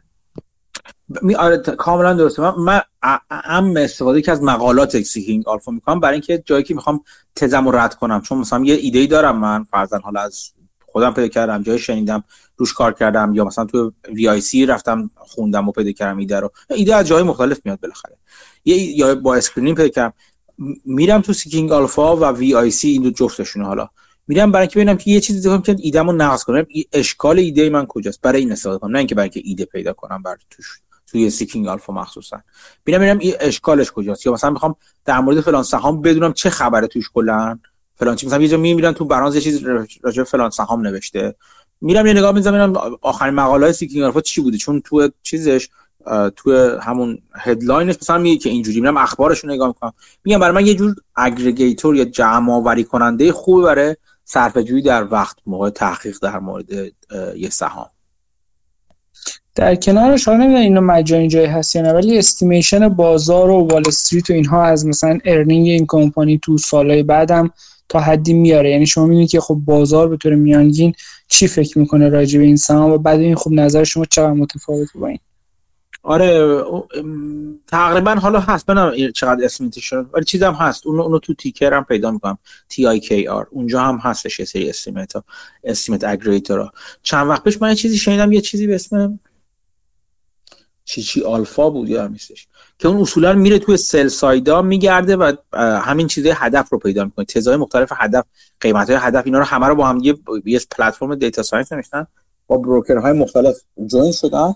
و ازشون همه این چیزا رو جمع آوری می‌کنن. چون تو بخش sell side اون presentation ها ایده ها نه فلان جمع جور می‌کنن و همه رو بر شما یک جا جمع می‌کنن می‌ذارن کنار. توی finance بخش اتوماسیون و بخش خدمات finance خیلی چیز ایده های جالب پیدا میشه کرد. یه روزی که ایران وضعش درست شد به نظر من این اتفاقات تو ایران همه می‌تونه بیفته و خیلی جذاب هست. این امکانات که بشه اجرا کرد تو ایران. یک روزی.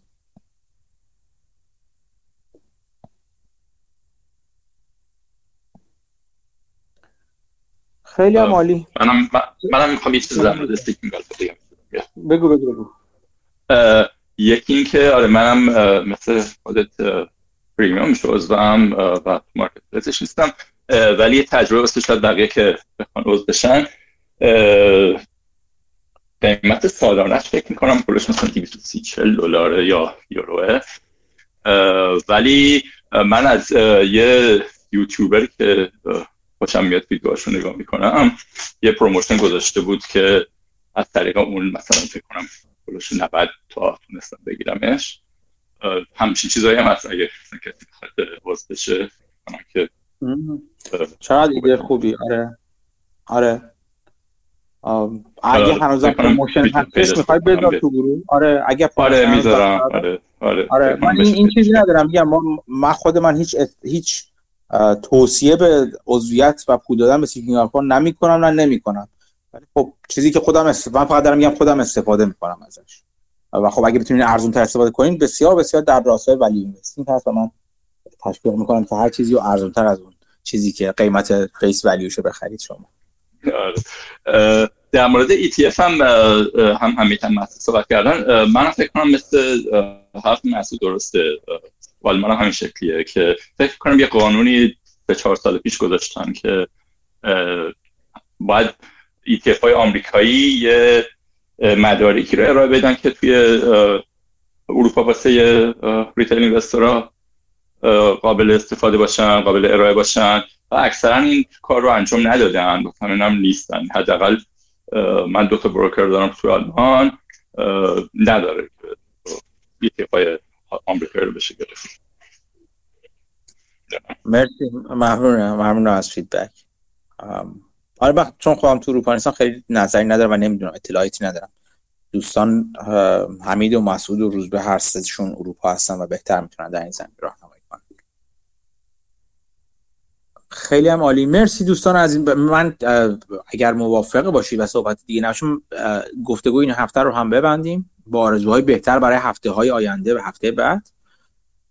امیدوارم که همتون در کنار نزدیکانتون خوب و خوش و سلامت باشین و واظب خودتون و اطرافیانتون باشید و چیزای جدید یاد بگیرید بیاید دوباره هفته بعد به ما یاد بدید. ممنونم از همگی که شرکت کردین در گفتگو. خدا نگهدار همگی.